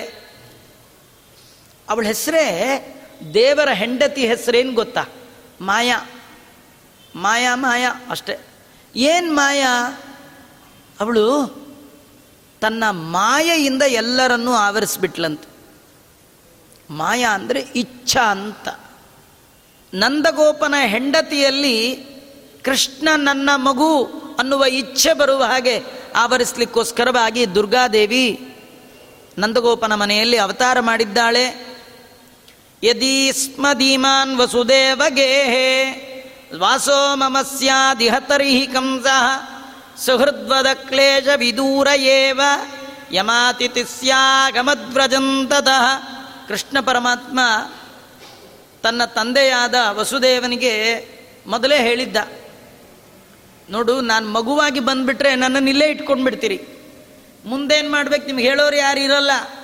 ಅದಕ್ಕೆ ನಾನು ಏನು ಮಾಡಬೇಕು? ಅದೆಲ್ಲ ನಿಮಗೆ ಹೇಳಿಬಿಟ್ಟು ಆಮೇಲೆ ಮಗು ಆಗ್ತೀನಿ ಅಂತ ಬಂದ ತಕ್ಷಣ ಅಪ್ಪ ಅಮ್ಮನ ಜಾತಕ ಹೇಳ್ದ. ಎಲ್ಲರೂ ಮಕ್ಕಳು ಜಾತಕ ಬರೆಸ್ತಾರೆ ಅಪ್ಪ ಅಮ್ಮ. ಆದರೆ ಮಗನೇ ಅಪ್ಪ ಅಮ್ಮನ ಜಾತಕ ಹೇಳ್ದ, ಈ ಜನ್ಮದ್ದಲ್ಲ, ಜನ್ಮ ಜನ್ಮಾಂತರದ ಜಾತಕ ಹೇಳ್ತೇನೆ ಅಂತ. ಇದು ಕೃಷ್ಣನಿಗೆ ವಸುದೇವನ ಜಾತಕ ಅಲ್ಲ, ನಮ್ಮೆಲ್ಲರ ಜಾತಕನೂ ಗೊತ್ತಿದೆ. ಅದಕ್ಕೆ ನೀವು ದೇವ್ರ ಮುಂದೆ ಹೋಗಿ ನಿಮ್ಮ ಗೋತ್ರ, ನಕ್ಷತ್ರ ಏನು ಹೇಳಬೇಕಾದ್ದೇ ಇಲ್ಲ. ನೀವು ಹೇಳಿದ್ರಿ ಈ ಜನ್ಮದ್ದು ಹೇಳ್ತೀರಿ. ಅವನಿಗೆ ಜನ್ಮ ಜನ್ಮಾಂತರದ ನಿಮ್ಮ ಗೋತ್ರ ನಿಮ್ಮ ನಕ್ಷತ್ರ ನಿಮ್ಮ ಮನೆಯವ್ರ ಹೆಸರು ನಿಮ್ಮ ಮಕ್ಕಳ ಹೆಸರು ನೀವೇನೇನು ಮಾಡಿದ್ರಿ, ಎಲ್ಲ ಎಷ್ಟೋ ಜನ್ಮದ್ದು ಅವನಿಗೆ ಗೊತ್ತಿದೆ. ವಸುದೇವನಿಗೆ ಸ್ಯಾಂಪಲ್ ಹೇಳ್ದ. ನೀನು ಹಿಂದಿನ ಜನ್ಮದಲ್ಲಿ ಏನಾಗಿದ್ದೆ, ಅದರಿಂದ ಜನ್ಮದಲ್ಲಿ ಏನಾಗಿದ್ದು ನಿಮ್ಮ ಮನೆಯವ್ರು ಏನಾಗಿದ್ರು, ನೀವೇಂದು ಎಲ್ಲ ಹೇಳಿ ಆದಮೇಲೆ ಹೇಳ್ದ, ನಾನು ಮಗು ಆದಮೇಲೆ ನನ್ನ ಮುಖ ನೋಡ್ಕೊಂಡು ನನ್ನ ಇಲ್ಲೇ ಇಟ್ಕೋಬೇಡಿ. ನನ್ನ ಬೇಗ ನಂದಗೋಕುಲ ಕರ್ಕೊಂಡು ಹೋಗಿ ಅಲ್ಲಿ ನಂದಗೋಪನ ಮಡಿಲಲ್ಲಿ ಯಶೋದೆಯ ಮಡಿಲಲ್ಲಿ ನನ್ನನ್ನು ಮಲಗಿಸಿ, ಅಲ್ಲೊಂದು ಹೆಣ್ಣು ಕೂಸಿರುತ್ತೆ ತಂದುಬಿಡು ಅಷ್ಟೇ. ಯಾಕೆ ಏನು ಕೇಳಬೇಡ. ನಾ ಏನು ಹೇಳ್ದೆ ಅದು ಮಾಡು. ಇದರಿಂದ ನಿಂಗೆ ನನ್ನ ಅನುಗ್ರಹ ಆಗುತ್ತೆ ಅಂತ ಭಗವಂತ ಆಜ್ಞೆ ಮಾಡ್ತಾ ಇದ್ದಾನೆ. ನಮಗೊಂದು ಆಸೆ, ನಮಗೊಂದು ಆಶ್ಚರ್ಯ. ಅಲ್ಲ, ಕೃಷ್ಣ ಅಂದರೆ ದೇವರು. ಅವನು ಸರ್ವಶಕ್ತ. ಹುಟ್ಟಿದ ತಕ್ಷಣ ಸಿಟಿ ಬಿಟ್ಟು ಹಳ್ಳಿಗೆ ಹೋಗ್ಬಿಟ್ಟ. ನಾವೆಲ್ಲ ಹಳ್ಳಿ ಬಿಟ್ಟು ಸಿಟಿಗೆ ಬರ್ತೀವಿ ನಾವು, ಅಲ್ವಾ? ಕೃಷ್ಣ ಹುಟ್ಟಿದ್ದು ಮಥುರಾ ಪಟ್ನ ಹೋಗಿದ್ದು ನಂದಗಾಂವ್ ಹಳ್ಳಿ. ಕೆಟ್ಟ ಪಟ್ನ ಸೇರು ಅಂತ ಇವನು ಒಳ್ಳೆಯವನು, ಪಟ್ನ ಬಿಟ್ಟು ಹಳ್ಳಿಗೆ ಹೋದ್ನಲ್ಲ ಯಾಕೆ? ಯಾಕಂದರೆ ಕೃಷ್ಣಂಗೂ ಭಯ. ಏನಂದರೆ ಆರು ಮಕ್ಕಳನ್ನು ಅಪ್ಪಳಿಸಿ ಅಪ್ಪಳಿಸಿ ಕೊಂದ ಸೋದರ ಮಾವ ಕಂಸ ನನ್ನನ್ನು ಬಿಡ್ತಾನ? ನಾನು ಹುಟ್ಟಿದ ಗೊತ್ತಾಯಿತು ಅಂದ ತಕ್ಷಣ ಬಂದು ನನ್ನನ್ನು ಅಪ್ಪಳಿಸಿ ನೆಲಕ್ಕೆ ಕೊಂದುಬಿಟ್ರೆ ಬೇಡ. ಸ್ವಲ್ಪ ನಾ ಹೋಗಿ ಸ್ವಲ್ಪ ಶಕ್ತಿ ಗಿಕ್ತಿ ಸಂಪಾದನೆ ಮಾಡ್ಕೊಂಡು ಬಂದು ಆಮೇಲೆ ಸೋದ್ರ ಮಾವನ್ ವಿಚಾರಿಸ್ಕೊಳ್ಳೋಣ. ಕೆಲವರು ತುಂಬ ಸೋತ್ ಹೋಗಿದ್ರೆ ಅಂತಾರೆ. ಈಗ ನಿಮ್ಮ ಕಾಲ ನಡೀಲಿ. ನಾಳೆ ನಮಗೂ ಒಂದು ಕಾಲ ಬರುತ್ತೆ. ಅವಾಗ ನೋಡ್ಕೋತೀವಿ. ಹೀಗಂತಿರ್ತಾರಲ್ಲ? ಹಾಗೆ ಕೃಷ್ಣನು ಕಾಲಕ್ಕಾಗಿ ಕಾದ್ನ. ಆಹಾ. ಕೃಷ್ಣ ಮತ್ತೆ ಯಾಕೆ ಹೋದ? ಯಾಕೆ ಹೋದ ಅಂದರೆ ವಾದಿರಾಜರು ಹೇಳ್ತಾರೆ ನಿಜವಾಗಿಯೂ ಕಂಸ ಮಾಡಿದ ಮೋಸ ಇದೆಯಲ್ಲ, ಆ ತಾಯಿಗೆ ತುಂಬ ನೋವು ಕೊಟ್ಟಿದ್ದಾನೆ. ಆರು ಮಕ್ಕಳನ್ನು ದೇವಕಿಯ ಕಣ್ಣೆದುರಿಗೆ ಬಂಡೆಗೆ ಅಪ್ಪಳಿಸಿ ಕೊಂದಿದ್ದಾನೆ ಆ ತಾಯಿಗೆ ಎಷ್ಟು ನೋವಾಗಿದೆ ರೀ ಕೃಷ್ಣ ಅಂತಾನೆ ನಮ್ಮ ಅಮ್ಮನ ಇಷ್ಟು ಗೋಳೈಕೊಂಡಿದೆಯಾ ಹಾಗಾದ್ರೆ ನಿನಗೆ ಇಮ್ಮಿಡಿಯೇಟ್ ಸಾವು ಕೊಡಲ್ಲ ಅಂದ. ಚೆನ್ನಾಗಿ ಚಿತ್ರಹಿಂಸೆ ಕೊಡ್ತೀನಿ. ಬಂಧುಗಳನ್ನು ಕಳ್ಕೊಂಡಾಗ ಎಷ್ಟು ನೋವಾಗತ್ತೆ ಅದು ನಿನಗೆ ಕೊಡ್ತೀನಿ, ಆಮೇಲೆ ನಿನ್ ಕೊಲ್ತೀನಿ ಈಗೇನಂದರೆ ನಾನು ಇಲ್ಲೇ ಇದ್ದರೆ ಕಂಸ ಬರ್ತಾನೆ ನನ್ನ ಹಿಡ್ಕೊಳ್ತಾನೆ ಕೊಲ್ಲಿಕ್ಕೆ ಹೋಗ್ತಾನೆ. ನಾನು ಸಾಯೋ ಐಟಮ್ ಅಲ್ಲೇ ಅಲ್ಲ. ನನ್ನನ್ನು ಸಾಯಿಸ್ಬೇಕು ಅಂತ ಬಂದವರು ಬದುಕಲ್ಲ. ಸಾವಂತ ನಿರ್ಧಾರ. ಕೆಲವರು ಅಂತಾರೆ ಜಗಳ ಇವತ್ತು ಎರಡರಲ್ಲಿ ಒಂದು ಡಿಸೈಡ್ ಆಗಬೇಕು ಅಂತಿರ್ತಾರೆ. ಜಗಳ ಆಡ್ತಾ ಆಡ್ತಾ ಯಾವ ಮಟ್ಟಕ್ಕೆ ಹೋಗ್ಬಿಟ್ಟಿರ್ತಾರೆ ಅಂದರೆ ಇವತ್ತೆರಡರಲ್ಲಿ ಒಂದು ಡಿಸೈಡ್ ಅಂತ. ಕಂಸ ಬರುವಾಗಲೇ ಹಾಗೆ ಬರ್ತಾನೆ ಇವತ್ತೆರಡರಲ್ಲಿ ಒಂದು ಡಿಸೈಡು ಅಂತ. ಅದು ಡಿಸೈಡ್ ಆಗೇ ಹೋಗಿದೆ. ಯಾಕಂದರೆ ಭಗವಂತ ಸಾಯಲ್ಲ. ದೇವ್ರು ಯಾಕೆ ಸಾಯಲ್ಲ ಗೊತ್ತಾ? ದೇವರಿಗೆ ಭಿನ್ನವಾದ ದೇವರ ಪ್ರಾಣ ಅಂತಿಲ್ಲ. ನಾವು ಬೇರೆ ನಮ್ಮ ಪ್ರಾಣ ಬೇರೆ, ಅಲ್ವಾ? ದೇವರಿಗೆ ದೇವರು ಬೇರೆ, ದೇವ್ರ ಪ್ರಾಣ ಬೇರೆ ಅಂತಿಲ್ಲ. ಹೀಗಾಗಿ ದೇವರಿಂದ ಪ್ರಾಣವನ್ನು ಬೇರೆ ಮಾಡಲಿಕ್ಕೆ ಬರಲ್ಲ. ನಮ್ಮಿಂದ ಪ್ರಾಣ ಬೇರೆ ಮಾಡ್ಬೋದು, ಅಲ್ವಾ? ತುಂಬ ಜನಕ್ಕೆ ಗೊತ್ತಿಲ್ಲದೆ ದೇವ್ರನ್ನೇ ಕೊಂದ್ಬಿಡ್ತೀನಿ ಅಂತ ಬರ್ತಾರೆ. ಅದಕ್ಕೆ ಯಾರು ಭಗವಂತನನ್ನು ಯಾವ ಬಗೆಯಿಂದ ಉಪಾಸನೆ ಮಾಡ್ತಾರೆ, ಅವರಿಗೆ ಆ ಬಗೆಯ ಫಲ ಕೊಡ್ತಾನೆ ಭಗವಂತ. ದೇವರು ಸಾಯಿಲಿ ಅಂತ ಬಂದರೆ ದೇವರು, ನೀನೇ ಸಾಯಿ ಅಂತ ಅವನ್ನೇ ಕೊಂದ್ಬಿಡ್ತಾನೆ. ಅದರಿಂದ ಅವನು ಸಾಯಬಾರ್ದು. ಸಾವು ಸಾವು ಒಂದು ರೀತಿ ಸುಖ. ಸಾವಿದೆಯಲ್ಲ, ಸತ್ತವರಿಗೆ ಸುಖ, ಇದ್ದವ್ರು ಅಳ್ತಿರ್ತಾರೆ. ಸತ್ತವ್ರು ಎಲ್ಲರೂ ಅಳ್ತಾರ ಸತ್ತೋಗ್ಬಿಟ್ಟಿರ್ತಾನೆ ಎಲ್ಲ ಅಳೋದು ನೋಡಿ, ಅಯ್ಯೋ, ನೀವು ಅಳ್ತಾ ಇದ್ದೀರ, ನಾನು ಒಂದು ನಿಮಿಷ ಹತ್ಬಿಟ್ಟು ಸಾಯ್ತೀನಿ ಅಂತ ಯಾರು ಎದ್ದೇಳ್ತಾರ ಸತ್ತವನಿಗೆ ಸಾವು, ಸುಖ ಯಾಕೆ ಗೊತ್ತಾ? ತುಂಬ ಸಾಲ ಮಾಡಿಬಿಟ್ಟಿರ್ತಾನೆ. ಸತ್ತ ಮೇಲೆ ಯಾರು ಕೇಳಲ್ಲ, ಆರಾಮ್ ಸತ್ತೋಗ್ಬಿಡ್ತಾನೆ ತುಂಬ ರೋಗ ಇರುತ್ತೆ ಸತ್ತೋಗ್ತಾನೆ ರೋಗದ ಬಾಧೆನೇ ಇಲ್ಲ. ತುಂಬ ಮೋಸ ಮಾಡಿರ್ತಾನೆ. ಯಾರು ಬಂದು ಕೇಳು, ಸತ್ತೇ ಹೋಗ್ಬಿಟ್ಟಿರ್ತಾನೆ. ಸಾವು ಒಂದು ರೀತಿ ಸುಖ. ಆ ಸುಖ ಇವನಿಗೆ ಸಿಗಬಾರ್ದು. ಇವನು ನರಳಿ ನರಳಿ ಸಾಯ್ಬೇಕು. ನೋಡಿ, ಇದರಲ್ಲಿ ಒಂದು ಕಥೆ. ನಮಗೆ ಕೃಷ್ಣ ಹೇಳ್ತಾ ಇರ್ತಕ್ಕಂಥದ್ದು.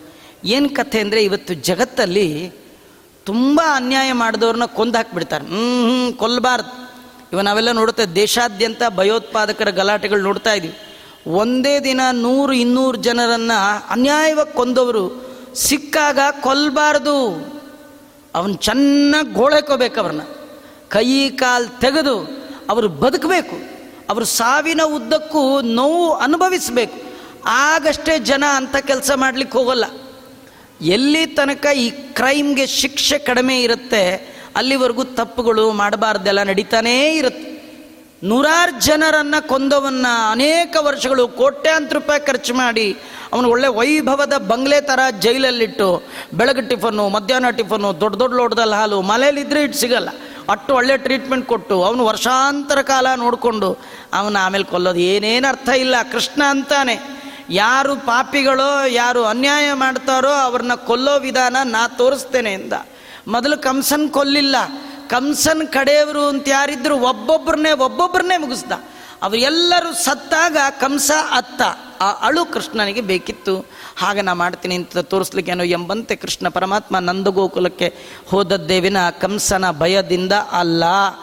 ಮತ್ತೆ ಯಾಕೆ ಹೋದ? ನಾಳೆ ನೋಡೋಣ. ಶ್ರೀಕೃಷ್ಣ ಅರ್ಪಣಮಸ್ತು ಸರ್ವೇಂದ್ರಿಯ ಪ್ರೇರಕೇಣ ಶ್ರೀ ಪ್ರಾಣಪತಿನೇರಿತ ಯದವೋಚ ಮಹಂತೇನ ಪ್ರಿಯತಾಂ ಕಮಲಾಲಯ. ಮಧ್ವೇಶಾರ್ಪಣಮಸ್ತು ಕೃಷ್ಣಾರ್ಪಣ.